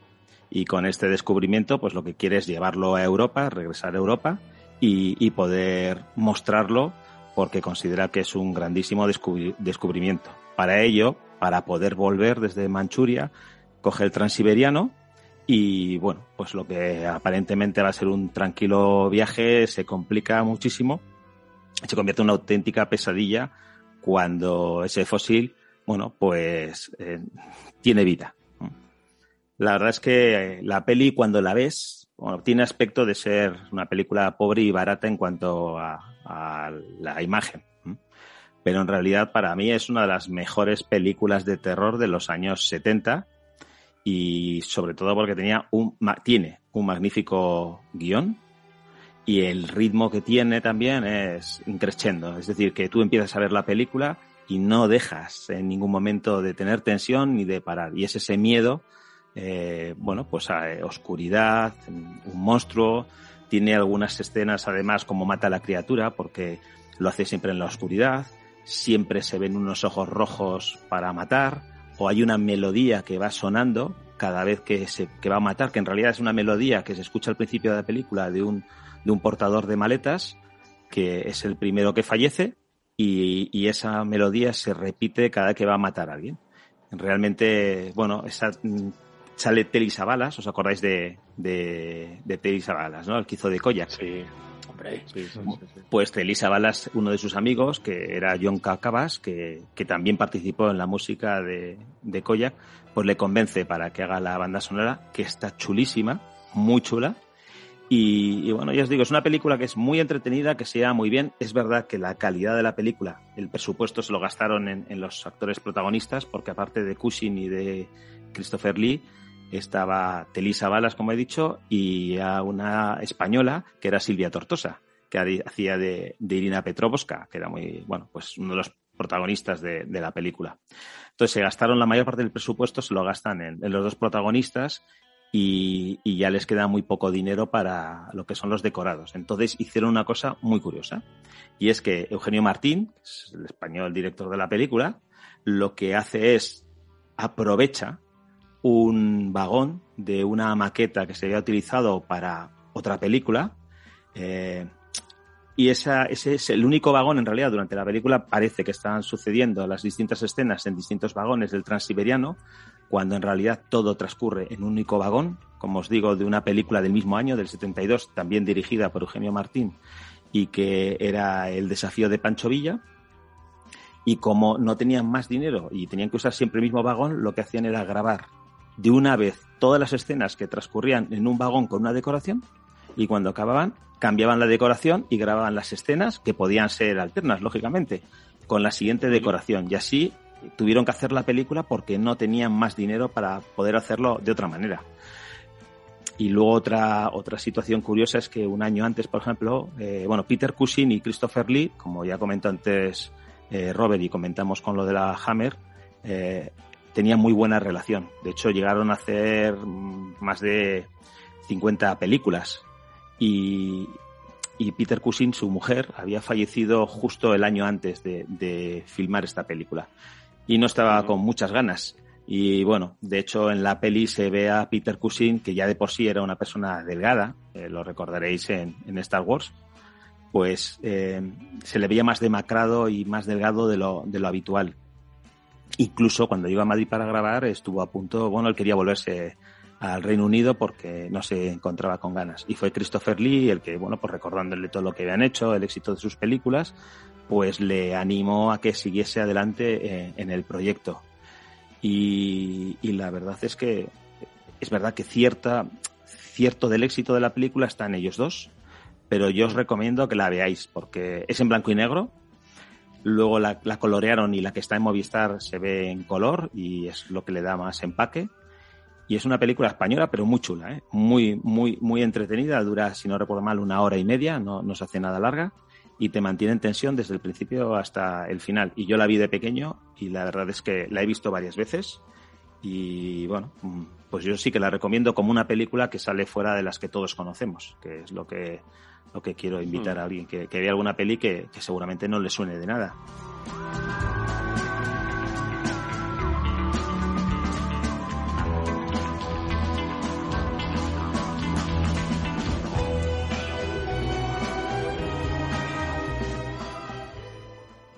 Muy bien. Gracias, Luis. Ya eso que has hecho para la chapa. No, yo, yo, yo recordar que, que eso que pide escuché el de Star Wars es el Moff Tarkin, que además resucitaron en, en la película de Rogue One, que lo podéis ver. Rogue One Tenorio. No me lo puedo creer. Estás on fire, ¿eh? que no he visto ninguna película. Joder. Rodwan Tenorio. Pero, Chencho, ¿a ti te gustan las películas de no, miedo? a ver, está muy No. bien porque estrenamos la semana de, de, de Rogue One Tenorio, pero Sí, sí. ¿Verdad? a, lo, me- También. a lo- a lo Habría mejor que te hablar podemos, en- echar del, te podemos echar del próximo programa, por ejemplo. Sí, no sí, sé, sí. o algo así. Como ¿no? Porque- castigo yo creo que me merezco. Sí. Joder, macho. Lo está pidiendo a gritos. A gritos, efectivamente. Es que yo, es que yo, yo lo digo, el, el tema de terror a mí, yo soy mm, eh, miedica para arriba. O sea, me- no veo ninguna película de miedo, veo los trailers. Veo los trailers y digo, ¿para qué han hecho este tráiler? Para que yo no vaya. Porque yo no voy a ver una película de miedo. Es que no la voy a ver. No veo películas de terror. Mm, O la veo a las 4 de la tarde, con todas las puertas abiertas y todas las luces encendidas. Una película como Alien no la verías. No, Alien sí, Alien sí. Alien no me da miedo. No, la- Alien, la, la Alien, primera da miedo. No, a mí no me da miedo Alien. A, a mí Alien me da, me hace, me hace risa. Porque Es, es como los, para Chancho es como los Gremlins. sí, no, sí, es como los Gremlins. A mí Alien me hace gracia. Desarrolle, desarrolle. Sí, porque en- hay una de las muertes que está, el- hay uno que, que va, que va por unos túneles y, hay como unas lucecitas y al final lo encuentra. Y cuando lo encuentra, si veis el fotograma en el momento en que lo encuentra, lo que hace es abrir las manos y la boca. Y parece que le dice, ¡Chopecha! cuando veáis la escena. Cuando veáis la escena, acordaros de esto. Pues a Chencho no le gustan las películas de terror porque, eh, según algunos estudios psicológicos, que no me estoy inventando ni mucho menos, eh, hay dos tipos de personas, las que sienten atracción hacia este tipo de cuestión, que pueden ser personas que también sienten atracción hacia deportes de riesgo y todas esas Ajá. cosas, y las que directamente las rechazan y que, y que prefieren ser más cautos y más, y, y más temerosos, nunca mejor dicho. Eso eh, viene porque hay gente que esa presión arterial elevada o eh, los latidos cardíacos muy rápidos, la respiración Ah. agitada y tal, y la sensación que queda después de ver la película, le generan adicción. Entonces eh, se, se enganchan a esa excitación que les produce la peli. Hala, ahí lo lleváis. Otra cosa. Pero yo que entonces, entonces yo qué soy, de los que me engancho o los que no. No, no, que Es no, un no. cagón. Tú eres, Ah, vale. tú eres un tibio. No, no, tú eres un tibio. Yo, bueno, luego es que no quiero adelantarlo, pero yo expl- explicaré por qué me dan pánico las películas de terror. Como, como No, no yo. nos hagas spoiler. No hagas spoiler. No, No, no, spoiler. así, así la gente dura hasta el final del programa. Hay que crear hype. Sí, Venga. pero si, yo- pero si después de la chapa de David y la mía no creo que quede nadie. o sea, No, No, no, aquí- y, la de, y la de Luis, eh, que también es telita, ¿eh? Y cada uno... Lo digo O sea, porque- Luis ha estado estupendo y siempre está estupendo, vamos. Lo digo que porque sí. es una, una película de la que hablaremos adelante porque la he visto en el guion y cuando lleguemos pues ya lo contaré, la escena. Pero una pregunta, Chencho, de las pelis del guion, de las 220 que ha puesto Robert, Sí, ¿has, has visto alguna? sí, alguna habré visto. Sí. No, no lo tengo claro, ¿no? No, de la... Teen de la- Wolf. de- Teen Wolf. Teen Wolf, he Pero- visto Teen pero Wolf, no había- no pero Teen Wolf no está en el guion. No habíamos quedado en que las veíamos todas antes Sí. del programa. Yo, bueno, he visto la, la, por supuesto, la primera, el gabinete del doctor Caligari, porque tuve que hacer un trabajo en la facultad y la verdad que me gustó mucho. Es así, ¿Te gustó el, el resto, disco? El resto no. Te gustó el La libro. culpa fue del cha-cha-cha. Yo no. No, no, eso, eso. Él, Sí, él- el gabinete él ha de visto- galera. él- él ha visto a Jaime Urrutia. Claro. Ha dicho, Queda un pues poquito ya. de miedo también.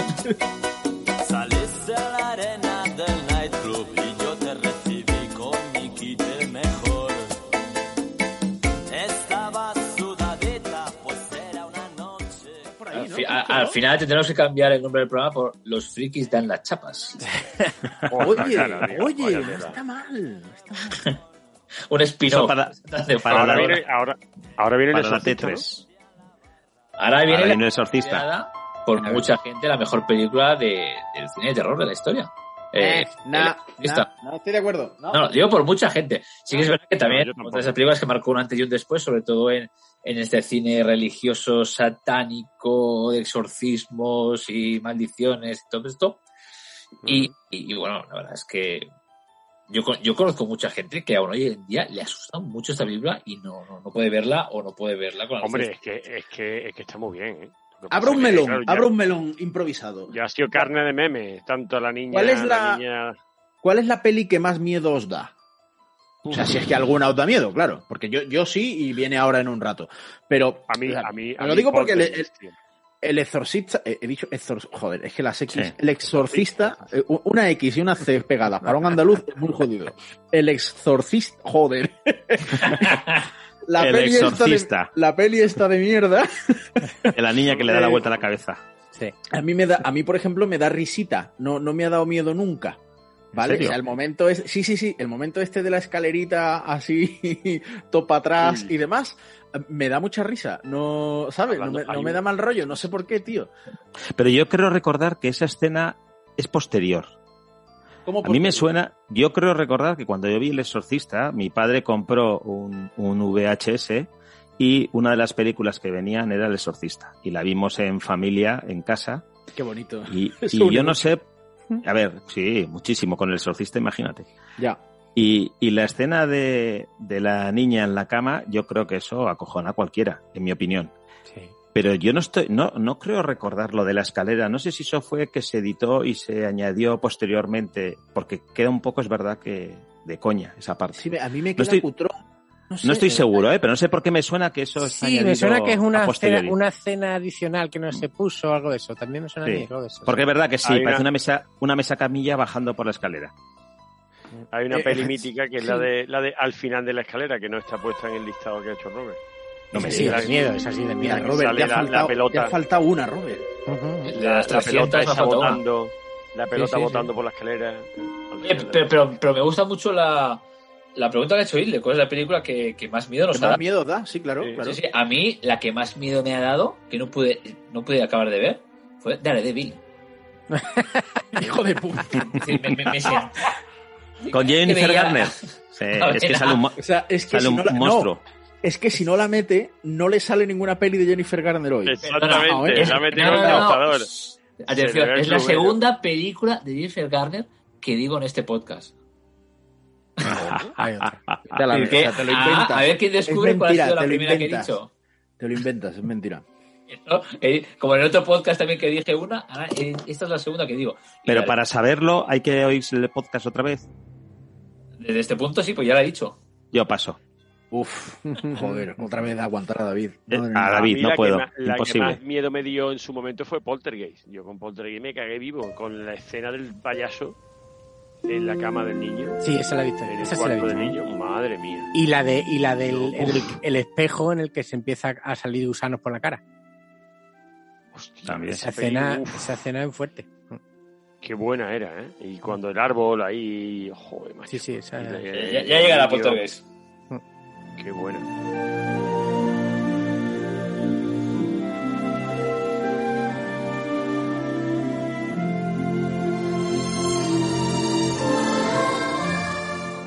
Eso sí, la frase de mira lo que hace la guarra de tu hija está muy Sí, socorrida. Eso se usa mucho.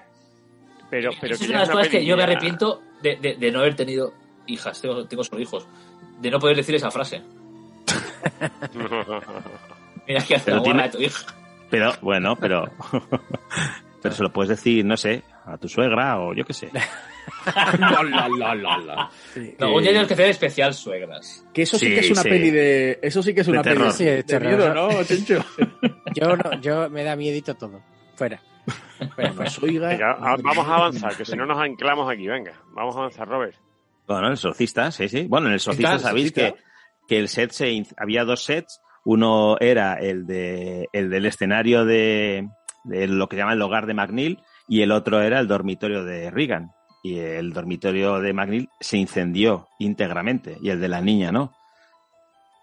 Y tres personas del reparto fallecieron. No, no, no durante la película, pero sí a posteriori.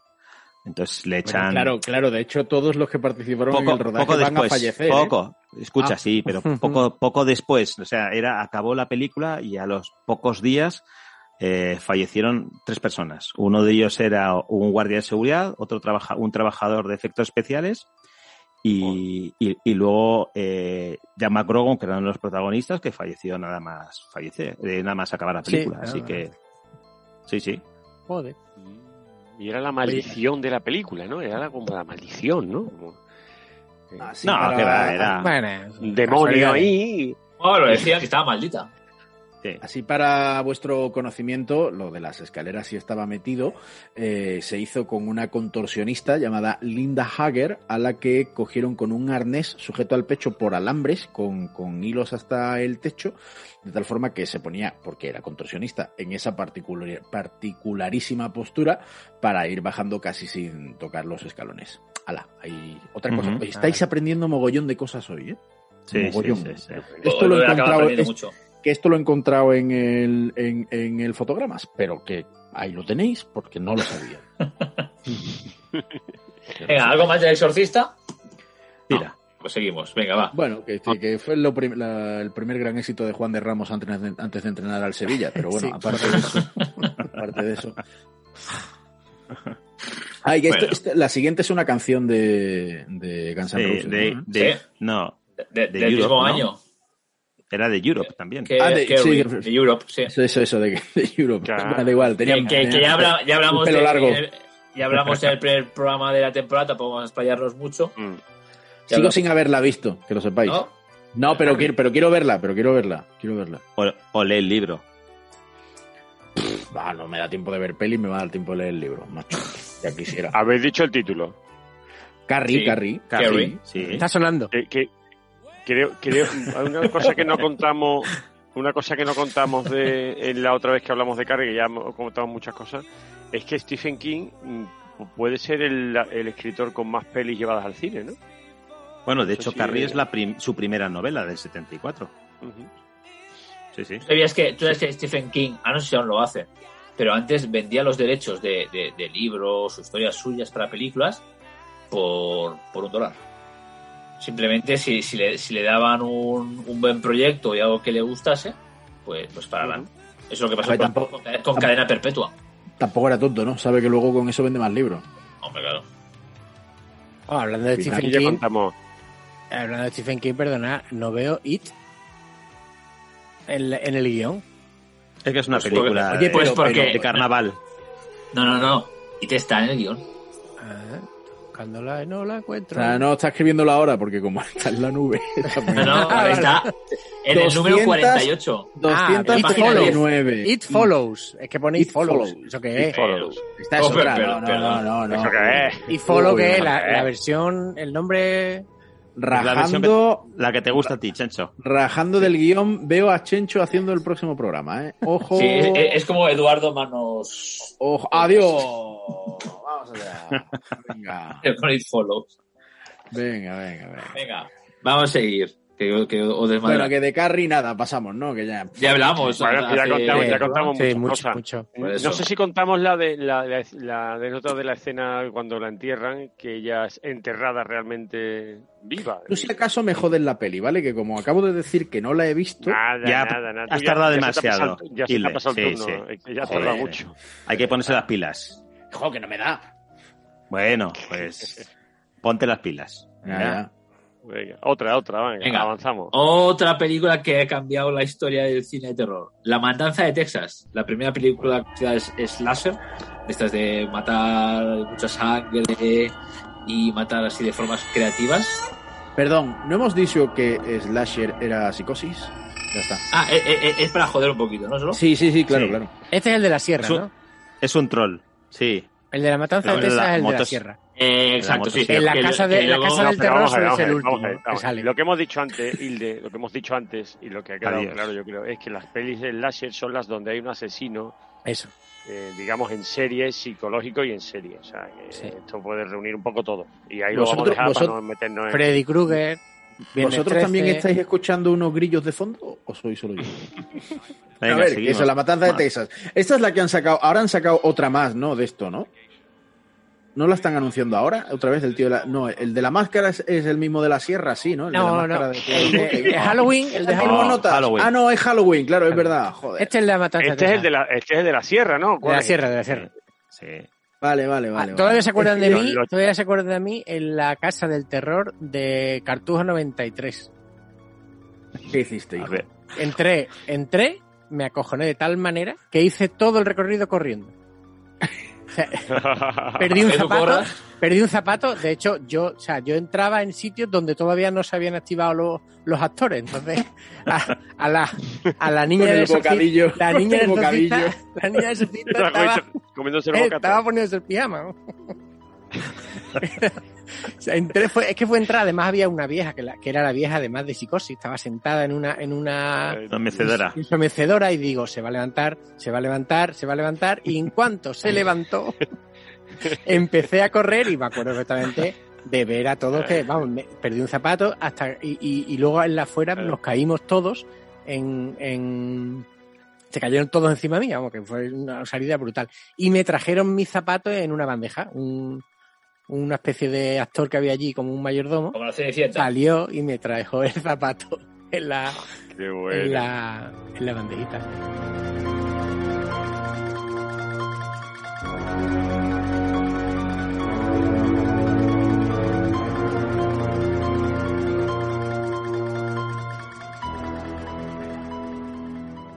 Diciendo antes de que me interrumpiese Chencho con su gran historia, que que da más miedo que muchas de las que hemos hablado. Que eh, la, la matanza de Texas inició este género slasher más a saco, porque sí, cosa más psicológico, era, era más sutil. Aquí nada de sutilidades, aquí a ver cuál es la muerte más escabrosa y cuánta más sangre, y casi todas pues era un poquito el que seguía un mismo patrón. Unos chicos jóvenes o un fin de semana en el campo, en una cabaña o en algún lugar perdido y van cayendo uno por uno. Eh, normalmente, y más en, en, en los 70-80, primero caían los actores negros, luego los que iban a follar a algún cuarto Sí. y al final pues una chica o un chico. No, antes solía, solía quedar la chica. Bueno, venga, va. Vamos a avanzar. A ver si os da miedo la próxima. Venga, va. Que... Son millennials. Venga, vamos a la profecía. Ahí estamos. Ay, sí. A lo que Richard hemos Donner, que nos dejó hace poquito. venido. A lo que hemos venido hoy. Esta sí, por ejemplo, esta sí la he visto y esta sí eh, me da miedo. Esta sí. Esta sí, ¿Sí? me gustó mucho. Sí. Esta es la peli que da más mal rollo del mundo. O sea, eh, ¿qué peli te da miedo? No sé qué. La profecía. La profecía. Esa música, esa música la está poniendo Chencho de fondo. Qué mal rollo, de verdad, ¿eh? O sea, ¡buf!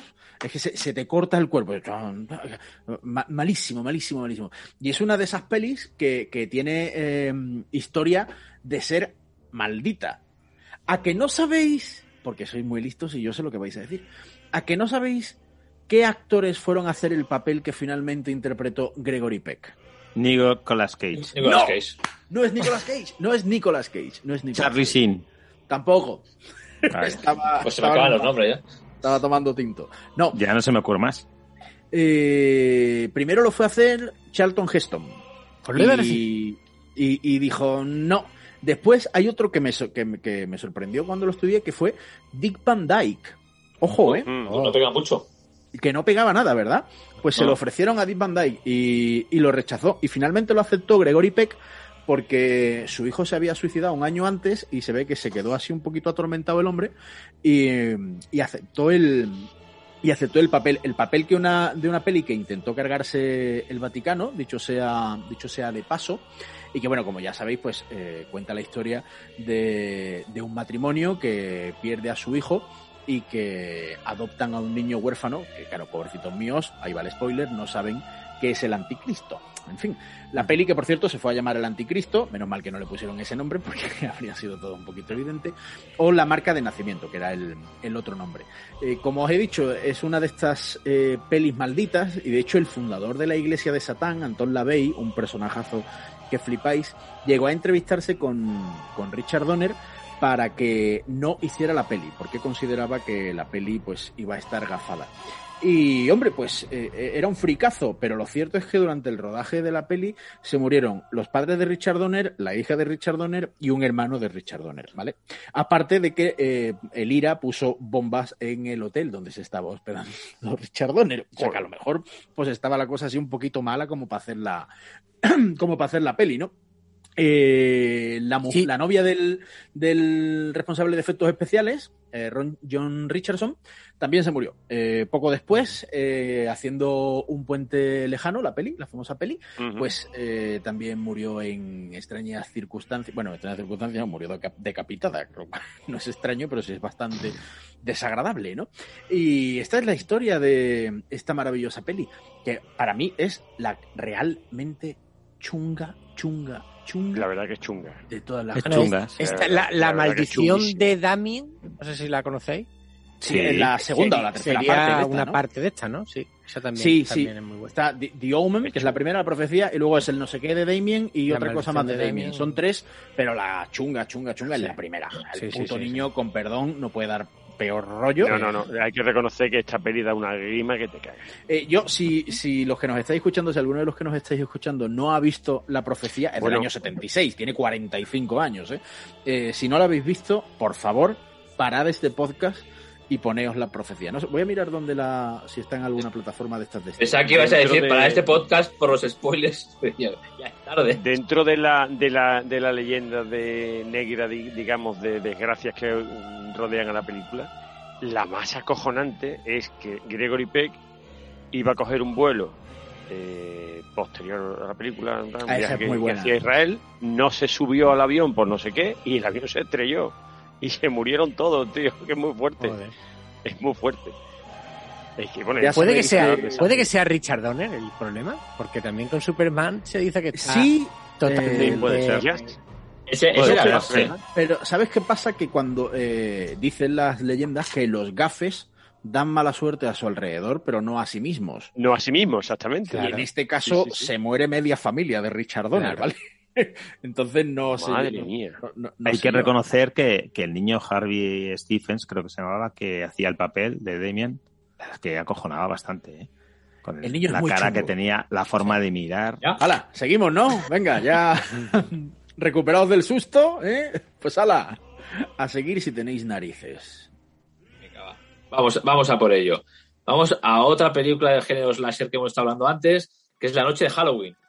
Llevan 13 ediciones, la última estrenada muy, muy, muy hace poco. Mira, en Estados Unidos se estrenó este fin de semana y ha recaudado más de 50 millones o 60 millones en el primer fin de semana, es decir, que sigue siendo una saga súper vigente.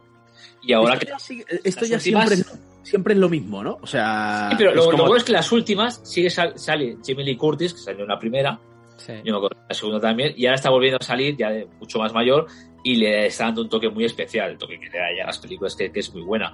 Y en estas películas, pues bueno, tenemos el- uno de los malos más icónicos, junto a, a Freddy a todos estos, que es el, el Michael Myers, Sí.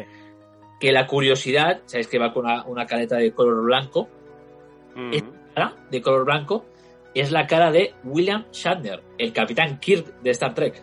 Venga ya. Sí, el molde de la cara es la de, es la de William Shatner.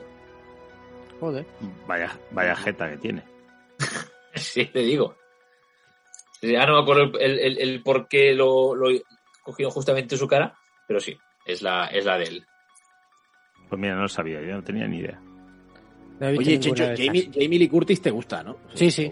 Ya, Sí, uy, sí, ¿a sí, quién no? Vale, vale, vale, vale. Sí, sí, sí. Hombre, en, en mentiras arriesgadas, por Sí. favor. eh. cuidado. Sí, sí, sí. Y en, y en Entre pillas anda el juego también, ¿eh? Ay, Ah, ahí, tú sí que eres pillo. Sí. Hombre.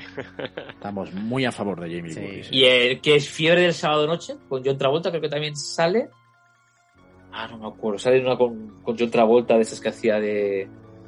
de bailar. Ah, no me acuerdo si es Fiebre del Sábado Noche u otra. Pero también sale Jamie Lee Curtis, muy jovencita. Pues va, seguimos. Con una de muy mal rollo, que estoy seguro que mucha gente no habrá visto, que es Suspiria, del gran Darío Argento. No, esta no sé cuál es yo, ¿eh? Ah, da vamos. muy mal rollo. Sí, sí. ¿Dónde se ve esto? A ver. Esto es, es película italiana, obviamente.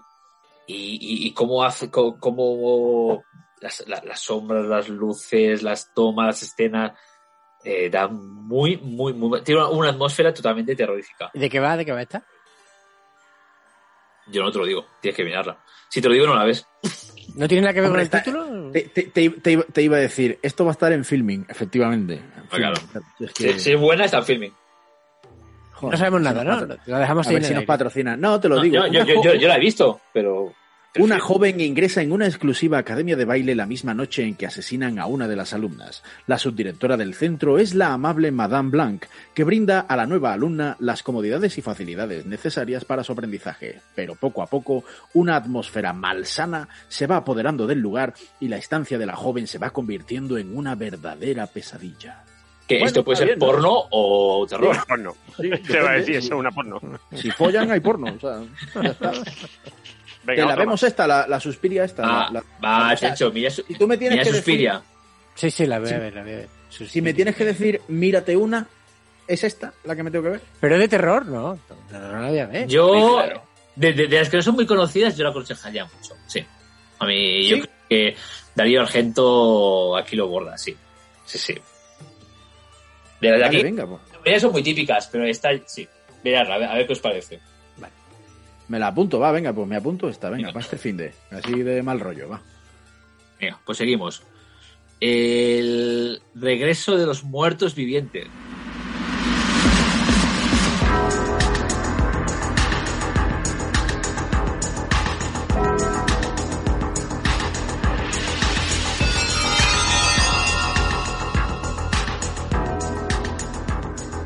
La segunda película de Dios Romero sobre zombies y que fue una revolución porque fue en color. Y aquí ya, pues, los sesos, la sangre y los zombies ya se, se veían la, la, la mar de bien. Y si la primera es buena, esta. No puedo decir que es mejor, pero realmente, yo, casi nadie ha conseguido hacer lo- los zombies como, como Romero. Es que. No, uh, de hecho estoy muy en contra de la prostitución de los zombies eh, tal y como se están viendo hoy en día. O sea, zombi- o sea prostitución, prostitución del término, lógicamente. ¿no? Eh, bueno, allá cada cual. No, no. Allá, allá cada por zombie con las cosas zombie. que haga. Allá cada haciendo zombie. para, dinero para pagar el ataúd. Pero Claro. estos, estos zombies listos, o sea, inteligentes, o zombies hiper mega rápidos, no Vale. molan. Me, me encanta, me encanta por donde tira Hilde, porque Vale. quiero criticar aquí a el capítulo de What If dedicado a los zombies. No, de What If no, ¿cómo se llama? Sí, sí, What If, puede ser. What If, ¿Qué pasaría? ¿Qué pasaría, ¿Qué pasaría? si de Marvel si cuando el tema de los zombies? Eh, si eres zombie no puedes utilizar tus poderes. ¿Por qué? ¿Por qué no? Porque se te olvida, el cerebro no funciona, el cerebro reacciona. Correcto. El cerebro Correcto, ¿pero por reacciona. Un zombie es un zombie. Un zombie que se mueve por ver. impulso, que es comer Efectivamente. cráneo. No, No, puede no, yo- yo- ni, yo ni manejar un escudo, ni manejar poderes, ni tener. Ni, ni, ni disparar como, como dispara Iron Man. Eh, un, un cero no. a What If, zombies. Lo odio. No, no. A ver, es- es- primero, ¿los zombies existen? No, es decir, que es ciencia ficción. tú qué Bueno, sabes? bueno, bueno, bueno, bueno. Bueno, el momento que ciencia entra. ficción puede Bueno, ser lo que sea. En Brasil había, había una, una cosa que hacían en Brasil que le hacían una serie de vudú no sé qué y el tío se quedaba totalmente como oído, incluso los enterraban vivos y, y volvían a salir de las tumbas. Eso está demostrado. Está basado en una cosa real. ¿Ha demostrado? Eso de demostrado. Está, Vamos, está viniendo, está viniendo. Carmen, viene Carmen Portero ahora mismo, ¿eh? Ojo. Un abrazo a la gente de, de No, es, verdad, es verdad que los zombies no existen, perdón que existen los superhéroes, pero vamos, no sé, a- a- habrá que bajar el balón al suelo en algún momento, ¿no? No, es que, joder, a mí me da mucha rabia. eh, vale, que no es que no son zombies puramente dicho porque lo que tenían era rabia o ira o algo así, los de 28 días y 28 días después aquellos, ¿no? Ah, vale. De la peli esta inglesa. Joder, son más listos que la madre que parió y son hiper mega rápidos. Ah, tío, Mbappé de zombie, ¿vale? O sea, Bueno, eso es, eso es, Eso es, eso es verdad. Son, son- son más rápidos que cuando son personas normales. y Eh, eso no vale. O sea, un zombie que es lento y tonto, mm, pesado, sí, y no lo puedes matar, no lo puedes matar, pero no es listo, ni Eso es como la. Guerra Mundial Z, que- ¿no? De Brad Pitt. No, que son Eh, eh, también, puede, también ser que se haya infectado solo un club de atletismo. Entonces, No, es la, es la variante delta de zombie, no te jode. Que no, o sea, Guer- Guerra Mundial Z, que la ha dicho, que la ha dicho Chen, no vale. Pues, No. pues- pues van, folle- o sea, Sí, van sí, muy rápido. A ver, a ver. Esa me gustó mucho, ¿eh? A mí me gustó mucho esa película, ¿eh? Es una mierda esa peli, hombre. Sí, me gusta. A mí me gusta, pero no Me como gusta, película de, de miedo. No, no da miedo, es graciosa. Y, y, y no sé si habréis visto la última de, de- del Zack Snyder de Netflix, Sí, La- sí, sí. de Army of the Dead, Sí, que eh, zombies que tienen hijos. sí, sí. sí. Es que ya ves. Y llora, y llora. El zombie llora. No me jodas. Sí. esa, esa degeneración, ¿cómo era la otra? Aquella de mi, mi novia es una zombie o algo así era, ¿no? A ver, sacaron una, una comedia eh, hace unos años, ahora cinco. Pues también, esta también es una comedia. Eso, o sea, a mí me parece una degeneración del término. A ver, un zombie tiene que ser una cosa chunga, ¿vale? Sí. Es como si un hombre lobo hiciera una peli de instituto y jugara al baloncesto. No, Por pues, esto, pues esto igual. Porque, por no se ejemplo, puede permitir. Soy leyenda no son zombies, ¿no? Claro, ahí estamos. No, es que, o sea, Es que- los pintamos como zombies, pero, pero no, tienen ahí un superpoder. No, en vez de zombie es, mm, tiene la rabia. Tiene tiene una no sé qué. rabia gorda, A ver, sí. tío, es zombie, tío. O sea, es una Zombie. peli de zombies. Sí. ¿Vale? Los zombies No. clásicos son los de Walking Dead. Estos son los clásicos. Claro, claro, pero que- es que además es el zombie guay. O sea, Sí, es el zombie a, a que puede engañar oliendo a zombie y... Zombie ibérico, claro. Sí. O sea, zombie pura raza. Zombie clásico, sí. No, de hecho, el, el, el George A. Romero, en, en una de las películas de zombies que yo he visto, ya empiezan los zombies a, a utilizar herramientas. Que también el mismo creador de los zombies lo- los... los si lo dice George Romero, va a misa. Sí, sí, sí. Es el zombie MacGyver. Sí, sí, sí, empieza. Hay uno, hay uno que empieza una a navaja suiza. Y coge un martillo. Te cuelga la tele de la pared. el zombie, el hijo puta. Lo dejas, Estoy muy en ahí muy contra- un establo encerrado y te monta una bomba. Muy en contra de los zombies listos. Muy en contra. No. Muy en contra. Sí. Ya está. Hasta aquí mi aportación. muy útil, gracias. Gracias, gracias.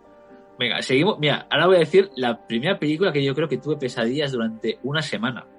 Que yo tenía unos tenía 10, 11 años. Fui a casa de mi primo y mi primo y mi hermana, que son unos entre 5 y 7 años mayores que yo, decidieron ver Alien.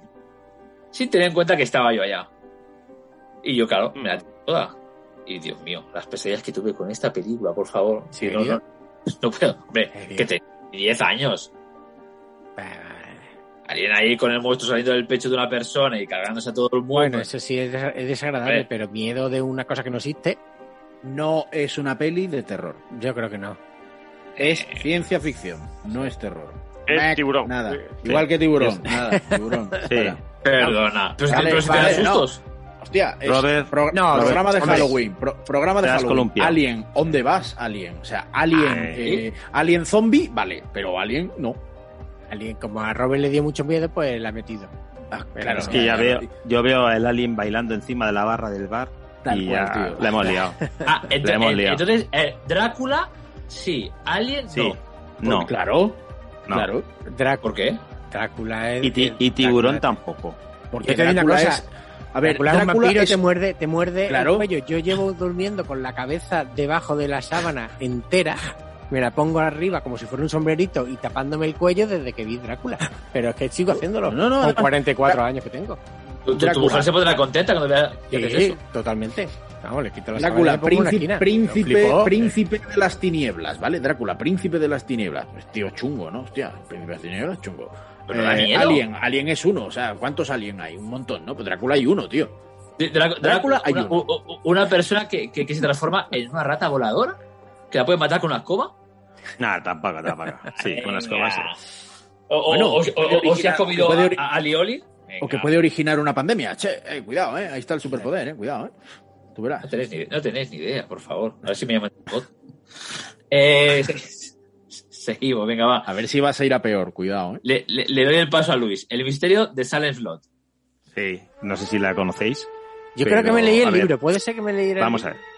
Sí, es la segunda novela de, de Stephen King, que se llama Ah. Silent Slot, solo. Vale. Ah, pues el sí. libro Eh, es... Que por cierto, si, si, si Tiburón no es de miedo, esto tampoco, esto es de misterio, ¿no? El misterio. No, no, no, no, que va, que va. A ver, Silent Slot lo que cuenta es eh, que un escritor, que es David Soul, el Hatch de Starsky Hatch, llega a un pueblo, en el, que- a su pueblo al que se crió para escribir una novela de terror.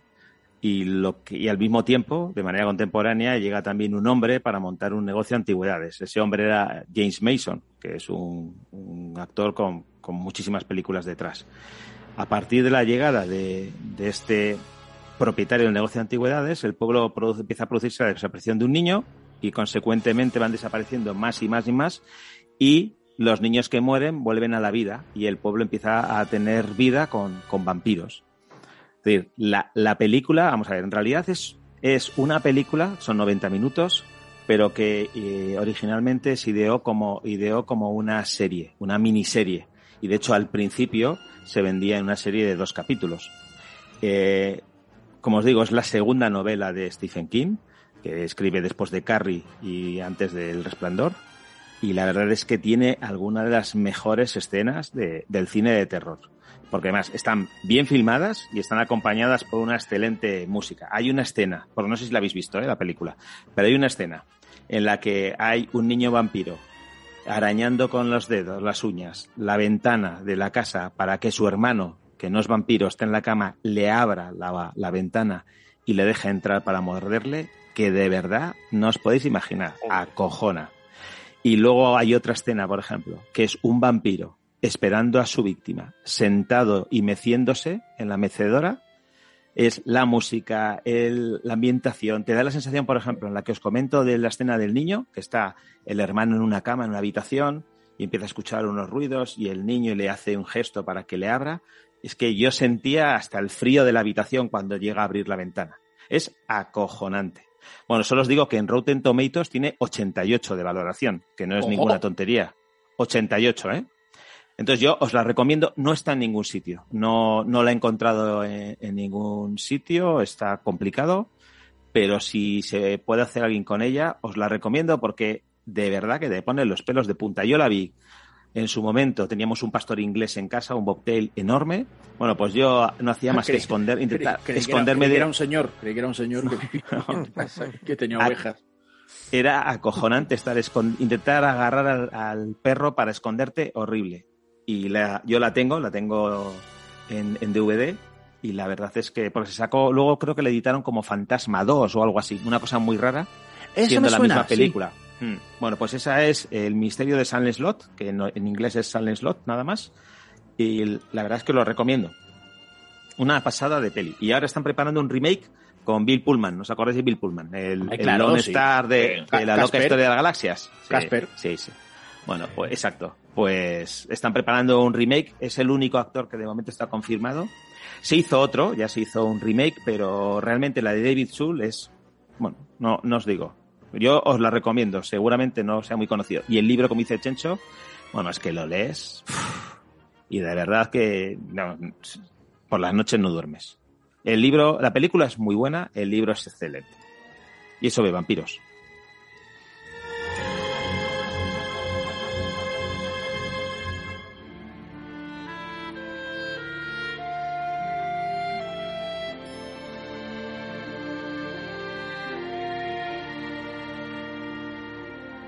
Seguimos. Para alguna que quede algo de miedo. Sobrevalorada, la que viene, sobrevalorada. Hombre, no, no. Muy sobrevalorada. No, ¿cómo sobrevalorada. decir eso? ¿Cómo Muy decir sobrevalorada. No, no sobrevalorada, muy sobrevalorada. Eh, No tienes ni puta idea. Bueno, no tendré ni puta idea. Sobrevalorada. El resplandor. Venga. Venga. ¿Cómo puedes decir que Sobrevalorada nada. Sobrevaloradísima. Cada, sí cada- cada fotograma es una obra de arte. Sí. Venga ya, venga. Venga ya. Y una película que te da miedo todas las veces que la ves. Y acabamos Porque- de hilar dos películas de Porque Stephen King, sabes que son sabes- seguidas. Sabes que el niño en el patinete ese, en el cochecito que va por los pasillos, sabes que se va a encontrar a la pareja de, de hermanas gemelas y te va a dar miedo siempre.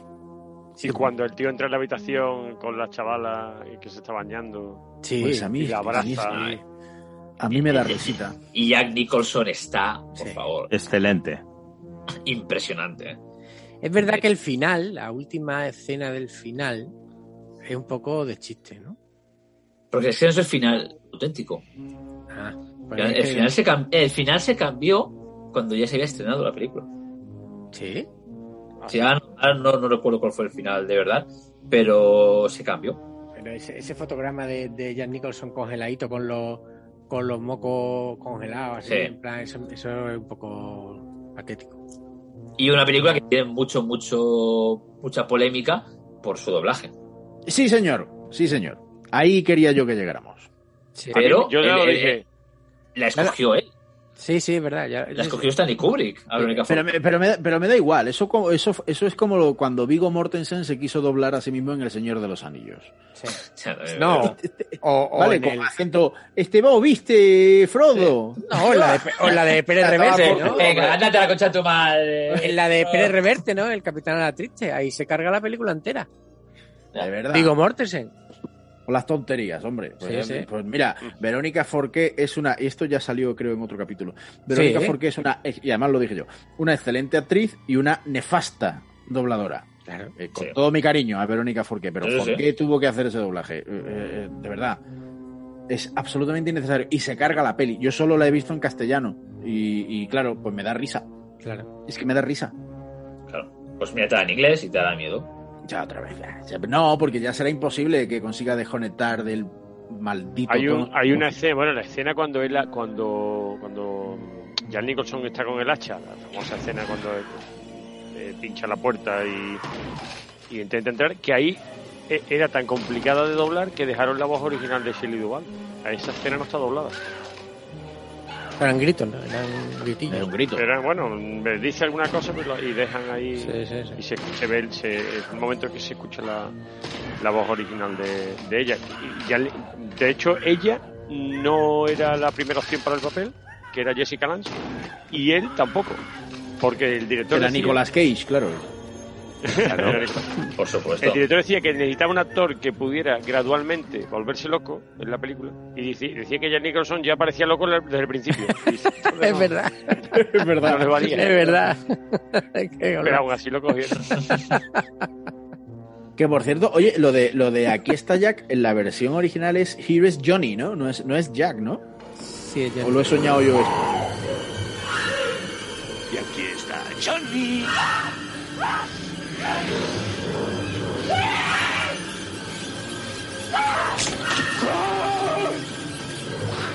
No, es Johnny. es Johnny, ¿no? Es Johnny. Sí. Sí, sí. Bueno, y esta, sabéis que esta película en realidad a, a Stephen King le horroriza. Dice que la película, él la despotrica de ella cada vez que le hacen una entrevista.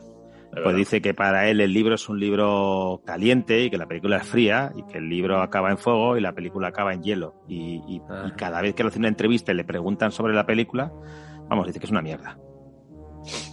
Tú sabes que, Joder, tú sabes que Kubrick obligó, sabes que Kubrick obligó a todo el equipo a ver la semilla del, diablo, por ejemplo. Y el exorcista. Les puso al- a todo el equipo ese tipo de películas. Para ¿Y por qué no estaba, ponerlo ¿y por qué no en- estaba Daredevil? Si yo también Para ponerlo en situación, sí, sí. Ataque más gratuito. Por cierto, a Stephen King le gusta la casa de papel. Sí, es verdad. Bueno, pero está otro que está regado.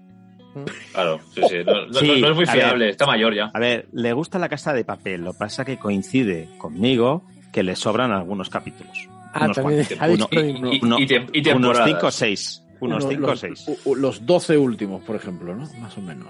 Bueno, te digo yo que de los últimos. ¿Cuántos han sido? ¿Cinco estos? Los de, No que sé, es que? Vamos, es que vamos por no temporada la he 5, visto. volumen 2, que todavía no se ha estrenado, se estrenan Todavía no la he el, visto. el volumen 1 que han sido cinco capítulos. 5 capítulos. Cinco. Le sobran cuatro. Van dos temporadas. Le sobran cuatro. Yo me imagino que con la próxima le sobran otros cuatro y esta quinta, cuarta, séptima temporada, la que fuese, eh, con dos tiraban para allá.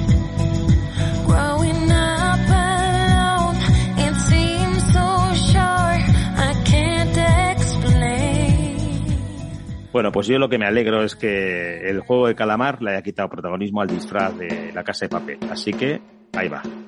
Oye, que eh, yo eh, estoy viendo el calamar y digo, ot- otra vez más monos rojos, no hay, no hay monos de más colores. Es rosa, que es es rosa. es rosa. Es rosa, es rosa en el guion, pero yo lo veo rojo. Oh, ver, tendré rojo, que coño, mirar el contraste de, tendré que mirar el contraste de mi tele, pero yo lo veo rojo total.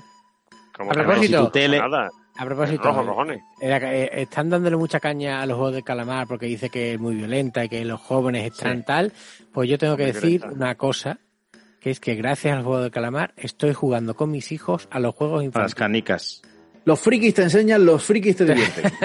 Bueno, Cierto, por no, cierto. hemos Oye, llegado a la eh, película. ¿Sabéis, sabéis que han sacado, no sé si lo han sacado ya o lo van a sacar, eh, una careta y el mando de PlayStation de, de la peli de Viernes 13? Te dan el mando blanco, mando que es de color blanco con rollito sangre y tal, y una careta.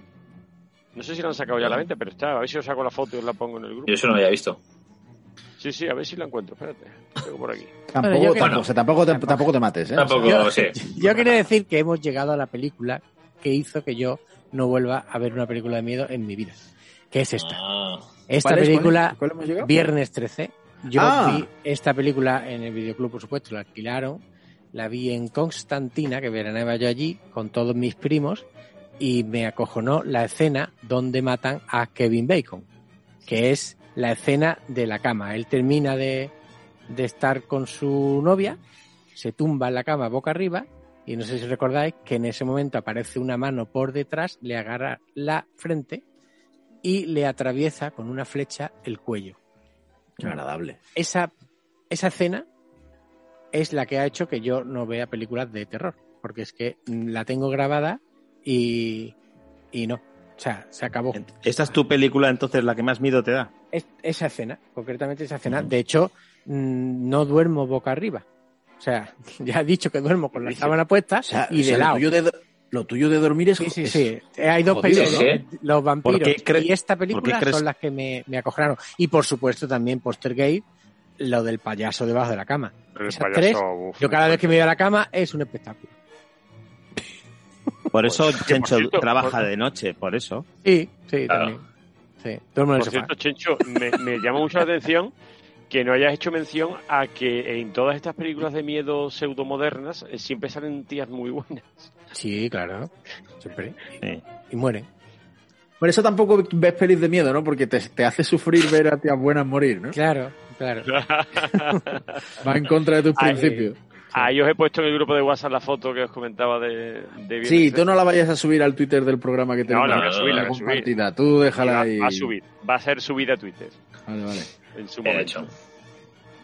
Bueno, pues nada, no hay mucho más que decir. Es decir, lle- llevo Viernes 13 lo del slasher de, de la matanza de Texas a su máxima expresión, creando también uno de los, de los, de los iconos de- de- del- del cine de terror. Te cuento, te cuento otra anécdota muy buena de Viernes 13. El, en el momento que se estrena la película, el siguiente verano cayó la inscripción en campamentos de verano un 70% en Estados Normal. Unidos. Normal. Y si eres en la playa ya ni te cuento con tiburón. Mira, es la Y primera de- anécdota de- buena que cuenta David.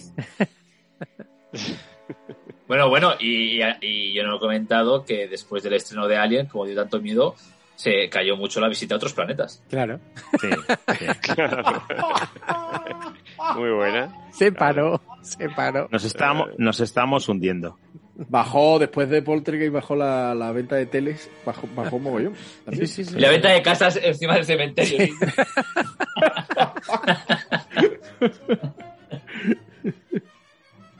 ¿sí? Anda que... Nada, delita, ¿eh? El programita que estáis dando. Pues sí. Venga, vamos a seguir. Va, una, una película que mezcla un poco humor y terror. La de, de Evil Dead, Posesión Infernal, de Sam Raimi. Ah, sí, pero esa es humor solo, ¿no? No, bueno, nada, hace la mezcla. Esa primera película sí que mezcla un poquito, que mezcla el terror con humor.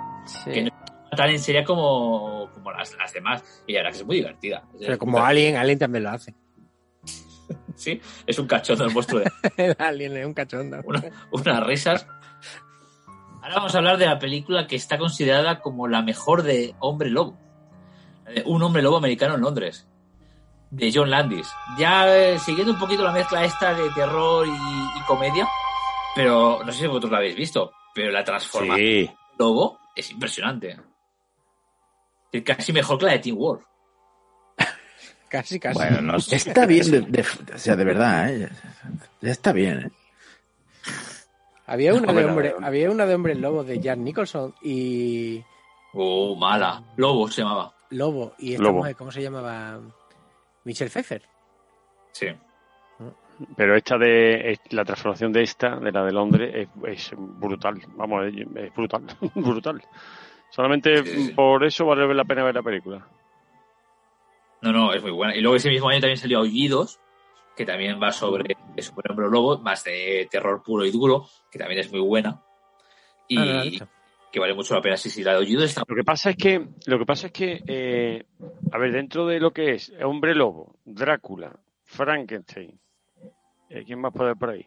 Yo creo que acojona más el, el Drácula, digamos, que el Hombre Lobo. Es que el Hombre Lobo uff, ya cansa, ¿no? Ahí tanto saltito ahí por el bosque y venga. Pero esto es lo que dice Robert, que esta película tiene un, unas- un aspecto cómico, de, co- vamos, no cómico, pero de comedia, que, que la verdad está muy bien. O sea, le mete humor y, y yo creo que eso es lo que le hace un poco distinta. Bueno, ahí está también la de un hombre americano en, en París, ¿no? ¿Era? Que sale, que es así más comedia, comedia, ¿no? Sí, esa- esa es que se presta, se presta. Sí, pero ah, está cachonda, se, se presta también a, Sí. al, al cachondeillo. Entonces, no sé, y que luego, claro, si derivas en Teen Wolf, pues que aquella... Bueno, vamos a saltar un año más. Nos vamos a 1982 y otra de estas películas malditas de las que hemos hablado que es Poltergeist. Obra maestra. Obra maestra. Después de la profecía es la que mal, es la es la siguiente en mal rollo, sí. Que, que Yo- Poltergeist- yo la vi- Perdona, perdona, David. Poltergeist, no sé si Sí, la quería, la quería dirigir Steven Spielberg porque es su guion. Sí. El, el pasa que él justo en ese momento se puso, estaba con ET y, y le era totalmente imposible. Entonces él eligió a Tobe Hooper para, para dirigirla. Pero él- él- entonces Spielberg lo- lo- es guion y, y- y productor. Pero él realmente él quería hacerla porque le, le gustaba mucho la historia que él, que le escribió después de, eh, creo que cuando estaba haciendo encuentros en la tercera fase. Y es que Spielberg le gustaban mucho las películas de miedo y sí, sí. Es totalmente Yo la suya. vi con 12 años, 12, 13 años, y, y te digo una cosa. Yo no vuelvo a dormir más con, una, con un brazo fuera de la cama. Los brazos dentro de la cama, todo dentro de la cama. Yo no dejo ya un brazo colgando, porque te puede venir un muñeco de eso diabólico, te puede venir un, para, un payaso cabrón y te puede tirar para abajo. Y yo ya, desde los 12 años no saco los brazos de la cama. Aparte de... Tiene escena, pues la parte, mira, a mí me impresionó mucho al principio la escena de la, de la cocina cuando cuando las sillas se colocan, no sé si os acordáis, las Sí, sillas se colocan sí, todas encima de la mesa. Que la graba a la madre, sí. La hostia. Incluso que pone a la niña Madre sobre mía. una cosa y se mueve. Eso, eso, eso. Sí, sí, cuando sí. empieza a, tra- a desplazarse. Pero lo de las sillas, tío, madre mía. Y la, y la niña esta, la niña esta que daba más, daba más miedo. ¿Cómo se llamaba esta? Era actriz? la- Luego la- se hizo. La, la actriz no sé, pero la niña era, era Caroline, ¿no? La... Caroline, Sí, Caroline, Caroline, pero que esa Caroline actriz, de la esa actriz luego se hizo famosa, ¿no? Cuando creció. Es que no me acuerdo ahora el nombre. La niña G de Que bueno, que Horror. Hombre, muy, muy famosa no se hizo cuando murió seis años después de la película. Ah, pues no, pues todavía no, pues, pues no. Bueno, es No que esta peli también, esta peli también tiene la leyenda negra esta, bueno, no, Maldita, sí. De que murieron Sí, sí. también unos pocos, ¿eh? También murieron unos pocos ahí después de pasar por el rodaje. Bueno, vamos a seguir. Oye, bueno, pero pues, esta peli yo creo que merece que comentemos la de Va- Venga hacia la luz, eh, la, la señora esta exorcista que llega, India o esa, o India, o sea, la- espiritista que llega, La verdad es que la, tiene la, la medium, la, la Esa medium, medium. ¿no? Esa la chunga, medium, ¿no? eso no me salía el nombre, Sí. la medium de en la que tiran la cuerda a la, al- al- al- la especie de agujero dimensional este que hay ahí en la pared, tiran la pelota de tenis. Sí. Eh, Es la primera película que recuerdo yo con Mediums. No sé, a lo mejor hay alguna anterior. Sí. O Y bueno, ahora la está de moda famosa, los la, la famosa cuando la niña se pone, se despierta la, la madre y, y se y está la niña viendo la tele, viendo el ruido de la tele, ¿no? La, Sí, sí. La estática ruido, esa. no sé. Es lo de ya están Estática. aquí, lo famoso de ya están aquí. Eso sí, están aquí, que eso se llama ruido, para el que no lo sepa. Y, y, y cuando y la escena que ruedan es de estas que rodaron, de las primeras que se rodaron, con que el, el escenario de la casa la giraban, lo giraban para que pareciera que la mujer, la madre iba, mm, digamos, subiendo por la pared, Sí. pegada a la pared y al techo, ¿no? Que eso lo rodaron haciendo girar la casa entera, ¿no? Y, y, y- Robert ¿era Robert Duval el, el protagonista? ¿Cómo se llamaba el padre? No me acuerdo. Nada, que No, tiene no, varias no, cosas no. que son No, Robert Duvall no, es, es que no me Es acuerdo. Craig nombre del Nelson. Craig Nelson, exactamente. Que, que tiene, esta peli tiene varias, varios tópicos que luego se repiten mucho en otras escenas, ¿no? En, en otras películas de, del mismo estilo. Y la, y la cosa de que al final, pues la casa está construida encima de un cementerio. ¿no? Los topicazos. Vamos, la película, la verdad que no. vamos, No, pero, es un no topicazo ahora. Pero en su momento. Ahora, ahora, ahora, ahora. Claro, en su momento fue la de leche, vamos. vamos yo recuerdo esa peli con un... Y que después se hicieron varias, Poltergeist 2, Poltergeist 3, tuvo secuela, es que- secuela ya... Poltergeist 2 es cuando fallece Heather O'Rourke. O sea, estaban grabando Poltergeist 2 cuando ella fallece de un paro cardíaco. Claro. No, creo que, creo que hizo la 3, ¿eh? Eso que tú me No. dices pasó en la 3. Ajá. Creo. Sí. Ah, eh, en la 2 salía un, sac- un sacerdote, ¿no era? Sí, sí, eh, hizo la 3, ¿eh? Segurísimo. Eh, pero el sacerdote es la de la 2 o de la 3? Bueno, el sacerdote que tenía Ese- más mala me cara que... El, uno que se hacía de sacerdote así como mormón o algún rollo de esto, que también palmó. Entró un cáncer y palmó. Bueno, y la que hacía de, de hermana de, de la niña, de Heather, eh, también fue asesinada por el novio eh, el día después del estreno de la película. Joder. Madre mía. Sí, sí. la tela. Esta niña, la niña de Poltergeist, la chiquitita rubita, la confunden mucho con la de V. No es la misma. Sí, es no verdad. no es Elizabeth, no. la de V, pero No. la confunden mucho. Porque tenía el pelo así, misma, misma edad, pelo amarillo, pelo rubito, así, pero es, es otra, es otra, otra niña. Y el, el, el, el indio que sale, que también ayuda en el. eh, también, también muere. También murió en la vida real después para el momento. Falta el apuntador. Vamos, no, no, no. Sí, Con eh, 12 años la niña, Caroline, ¿no? Caroline. Robert, sí tienes razón, ¿eh? Hizo Poltergeist 1 y 2 y en la tercera es cuando fallece Durante el rodaje de la tercera, en el 88. que, que, que grabaron, grabaron el final otra vez y ya la niña ya había fallecido. Cambiaron el final. Vamos a, vamos a hablar Bueno, de pues nada. alegres. Venga, va. Ya, ya- ya- ya estamos llegando al final. Vamos a hablar de Pesadilla en Helm Street. Ah, qué bueno. Otro clásico de Wes Craven con el famosísimo Freddy Krueger. Fue, fue una de las primeras películas de Johnny Depp. Sí. Sí, es verdad. Sale muy jovencito. No, está bien, la verdad es que el, te- eh, otra película que está un poquito en el slasher, esto, que se recrea mucho en las, en, en las muertes de, de los personajes. Sí. Es que- y, y ¿sabes lo que pasa? Que es una película que, que funciona muy bien con, la, con este tono visual de los 80, pero luego cuando he intentado hacer remakes y cosas parecidas ya no Mm. funciona tan bien, ya queda más, más raro. Sí. Bueno, Wes Craven dijo que la película tenía origen en, en un hecho real. Eso, Chencho, apúntatelo. Porque eran Sí. unos jóvenes que tenían pánico a dormirse a causa de las pesadillas que sufrían Ah. y se dieron tres casos y los jóvenes murieron. Y Buen Wes rollo. Craven guardó los artículos en la prensa y pensó que podía hacer una buena historia de aquello. Pues sí. Sí, sí. Por eso dicen que el origen de la película es un poco macabro, macabro por esa, por esa razón. Joder, hermano.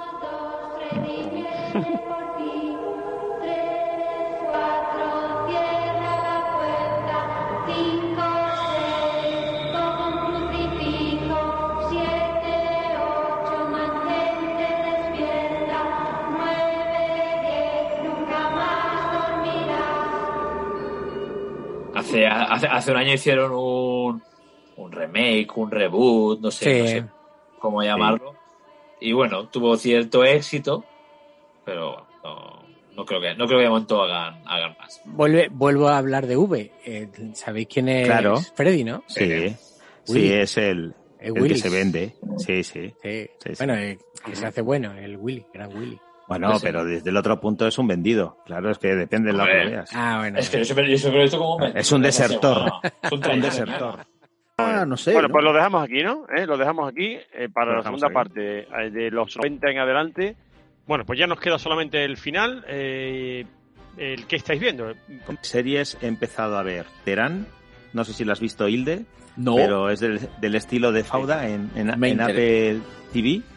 Sí, Ah, me la apunto, me la apunto. sí, sí. Apúntatela. Venga, yo para no aburriros mucho, os diré que no he visto nada en estos últimos 15 días. que pase el siguiente. ¿eh? Así es mi vida, chicos. pues mira, yo, yo voy a yo voy a- al topicazo de- del juego del calamar. He empezado a verla, llevo como seis capítulos y la verdad que, sinceramente, el primer capítulo estuve a punto de dejarlo porque digo, ostras, esto es muy violento, de los coreanos, esto todo, todo- todos gritando aquí.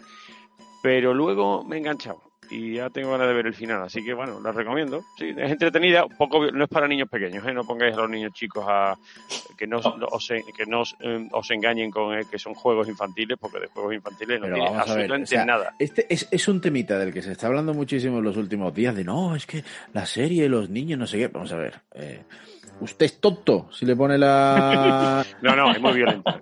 Eh, de verdad, o sea, vamos muy a ver, violento. Usted coge, se ni juegos infantiles ni leche. Pues no se está usted dando cuenta que muere mm, hasta el apuntador en la serie. Hasta la puntator. No, No, y además- usted. ¿No Claro. ha escuchado usted los rumores? Pues evidentemente, vamos, los rumores. Es que no son rumores, leñe. Entonces, ¿para qué le va a poner usted al niño la serie? Vamos, por favor.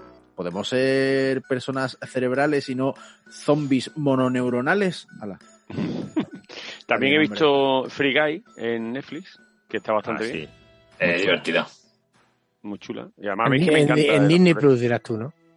Eh, perdón, en Disney Plus, sí. Sí. En Disney Plus Plus. Sí. Sí, pues me gusta mucho el, el Ryan Reynolds. La verdad que cada vez me gusta más, es muy cachondo. Y- Esa película está bueno, muy bien, además, pa- yo la, la he visto con mis hijos y mis hijos me han explicado muchas cosas que yo no controlaba. Del tema de, los juegos estos del Fortnite, del GTA.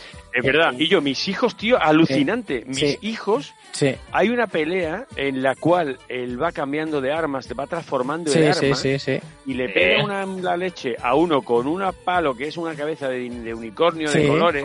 que es del Fortnite. Y La- dice, la- mis hijos, eh, pero si yo tienen 10 años, dice, esto no es el arma de no sé cuánto. Sí, No, y además "Joder, conceptos, puto caballo". conceptos como un noob, que yo no sabía lo que era Eso, un eso, noob. eso, totalmente, vamos. y un noob, ellos vos. saben perfectamente lo que es, que es un, un novatillo, ¿no? Uno que acaba de No, pero es que además Sí, sale, sí, sí. sale- no, mira, y, y música, dicen, esta música sale en Fortnite, esta música no sé Sí, qué. sí, sí, sí. Y, y cosas que yo me he quedado alucinado, tío, te lo digo. David, igual, ¿eh? A mí mi Sí. hijo lo mismo. Y de hecho mi hijo tiene el pico, que es como se llama eh, ese Sí, bastón sí, sí, con sí, cabeza, sí. lo tiene en el cuarto a tamaño natural. Sí, sí. Claro. Ostras, Sí, tío. caballito. Y yo alucinante, ¿eh? Pero bueno, vamos, sale también un, arma de, de Mega Man, también sale. O sea, que Sí, también sale Mega Man, y también, también Sí. me lo dijo, también me lo dijo mi hijo. Me dice, ah, has sacado Mega Man. Y, yo lo tuve, para atrás, digo, ¿verdad? He sacado el... Sí, sí, sí. Sí, sí, es, es No, y, muy- muy y- y- y divertido. yo lo del, lo del loop lo sabía porque aquí sí, en Estados Unidos se usa mucho eso, la verdad. Sí, ¿no? Y, y una- por, y, por y- y mi hijo mayor lo va diciendo. yo- yo- tú eres un noob. Y yo, la primera vez no tenía ni idea de lo que Claro, es. claro, claro. Sí, sí, sí, sí, totalmente. Ah, por están cierto. hablando ya un Por cierto, idioma. una cosa Sí, que quiero sí. decir, de, hablando del idioma de los niños, eh, he descubierto por qué los niños dicen V. No sé si lo habéis escuchado a los niños jugando. Y V, los míos continuamente. V, cuando lo van V. a coger. Cuando van a cogerlo eh, es V. Y, y he descubierto que es, eh, si tú, eh, el símbolo de pause son dos barritas. Si tú formas el símbolo de pause con los dedos, formas una V. Y estos son los que van a pagar nuestras pensiones. Claro, entonces... Bueno, una V, Eso, una eso, V. eso. Ah, es verdad, es una V. Claro, es una V. Si pones, lo- si lo formas con los dedos, dos dedos, formas una V. Pausa. Sin querer. Formas una V, pause. Y también mi hijo lo escucha muchas veces decir jajaja XD. Que son cosas que también se Ah, pueden- sí. Claro, Eso es, eso es muy, eso es muy cutre, ¿eh? Y eso Cómo es. se les va la olla. Sí, sí, sí. Ah, mi hijo no, mi hijo no sabía lo que era jajaja XD, lo decía, lo había escuchado en YouTube, eh, algún youtuber, hasta que yo le expliqué lo que significa XD, porque es que no, él no lo sabía. Pero son... ¿Y eso de los dedos dónde lo has visto? ¿En el, muy interesante o por ahí? ¿o dónde? ¿Eh? No, lo he deducido. ¿Dónde has visto eso? No? Lo he deducido. Vale, vale. Bueno, ¿quién más queda por decir lo que está bien? Nada, Ya habéis hablado todos, ¿no? Robert. No, yo no, yo no lo he dicho. Robert. Ah, Checho, te dejo. Yo, yo. Venga. Ah. Ah, yo, pues mira, yo me he dado por ver eh, Misión Imposible Fallout, que no lo había visto, de Henry Cavill. Peliculón. Qué Y, buena es. y resulta que es muy, muy buena. Eh, o sea, de la, de la saga, mm, pues de, la, de las mejores que hay, si no mejor incluso que la primera, diría yo. Porque- Para mí la mejor película de acción de la última década. Sí, me ha gustado muchísimo y no, no la había visto. Coño, la- la- hostia, hace mil años que no lo he visto. ¿Y cuánto, dónde lo has visto? Eh, pues estás en Prime, en Prime Video, en, en Amazon Prime. Sí, la he visto, la he visto. la Las escenas de acción son brutales. Sí. Esta es la que hace una pelea brutal en el cuarto baño, ¿no? Sí. Sí, sí, sí. sí. Es- la, la del salto base de Tom Cruise, que hizo no sé cuántos. Es espectacular. Sí, la que se Sí, parte, la del de salto hecho, base. la que se que la parte, se en- parte la pierna, ¿no?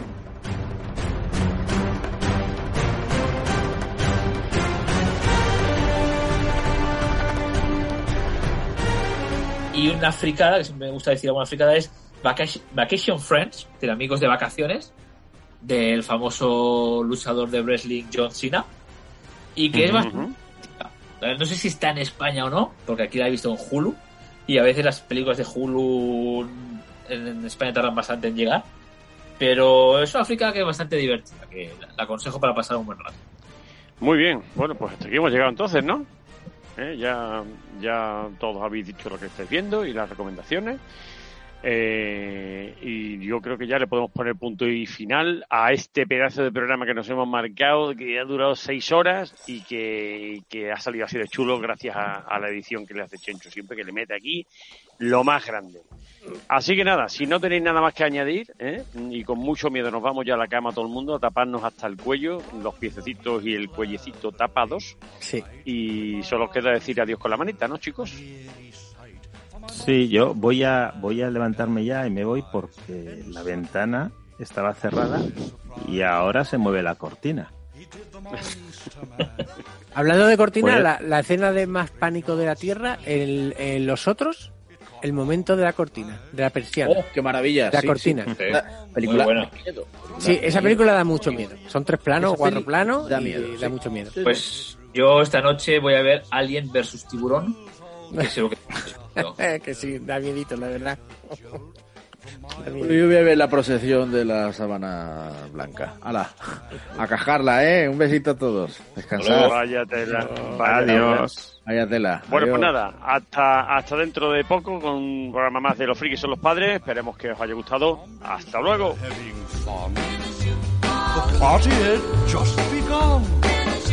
The party had just begun. The guests included Wolfman, Dracula, and his son.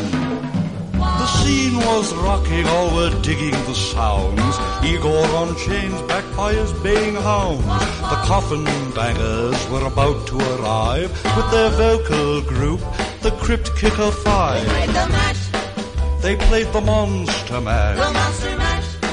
It was a graveyard smash. They played the match. It caught on in a flash. They played the They played the monster Mash. Out from his coffin, Rex's voice did ring. Seemed he was troubled by just one thing. Opened the lid and shook his fist and said, Whatever happened to my Transylvania twist? It's now the mash, It's now the Monster Mash. the monster mash. And it's a graveyard smash. It's now the mash, It's caught on in a flash. it's now the mash. It's now the Monster Mash. Now everything's cool. Drax a part of the band, and my Monster Mash is the hit of the land. For you, the living, this mash was meant to. When you get to my door, tell them Boris sent you. Then you can mash, Then you can Monster mash. the monster mash. and do my graveyard Then you can smash. mash, You'll catch on in a flash. then you can mash. Then you can Monster Mash man. Mm. You impetuous boy. Mm, Master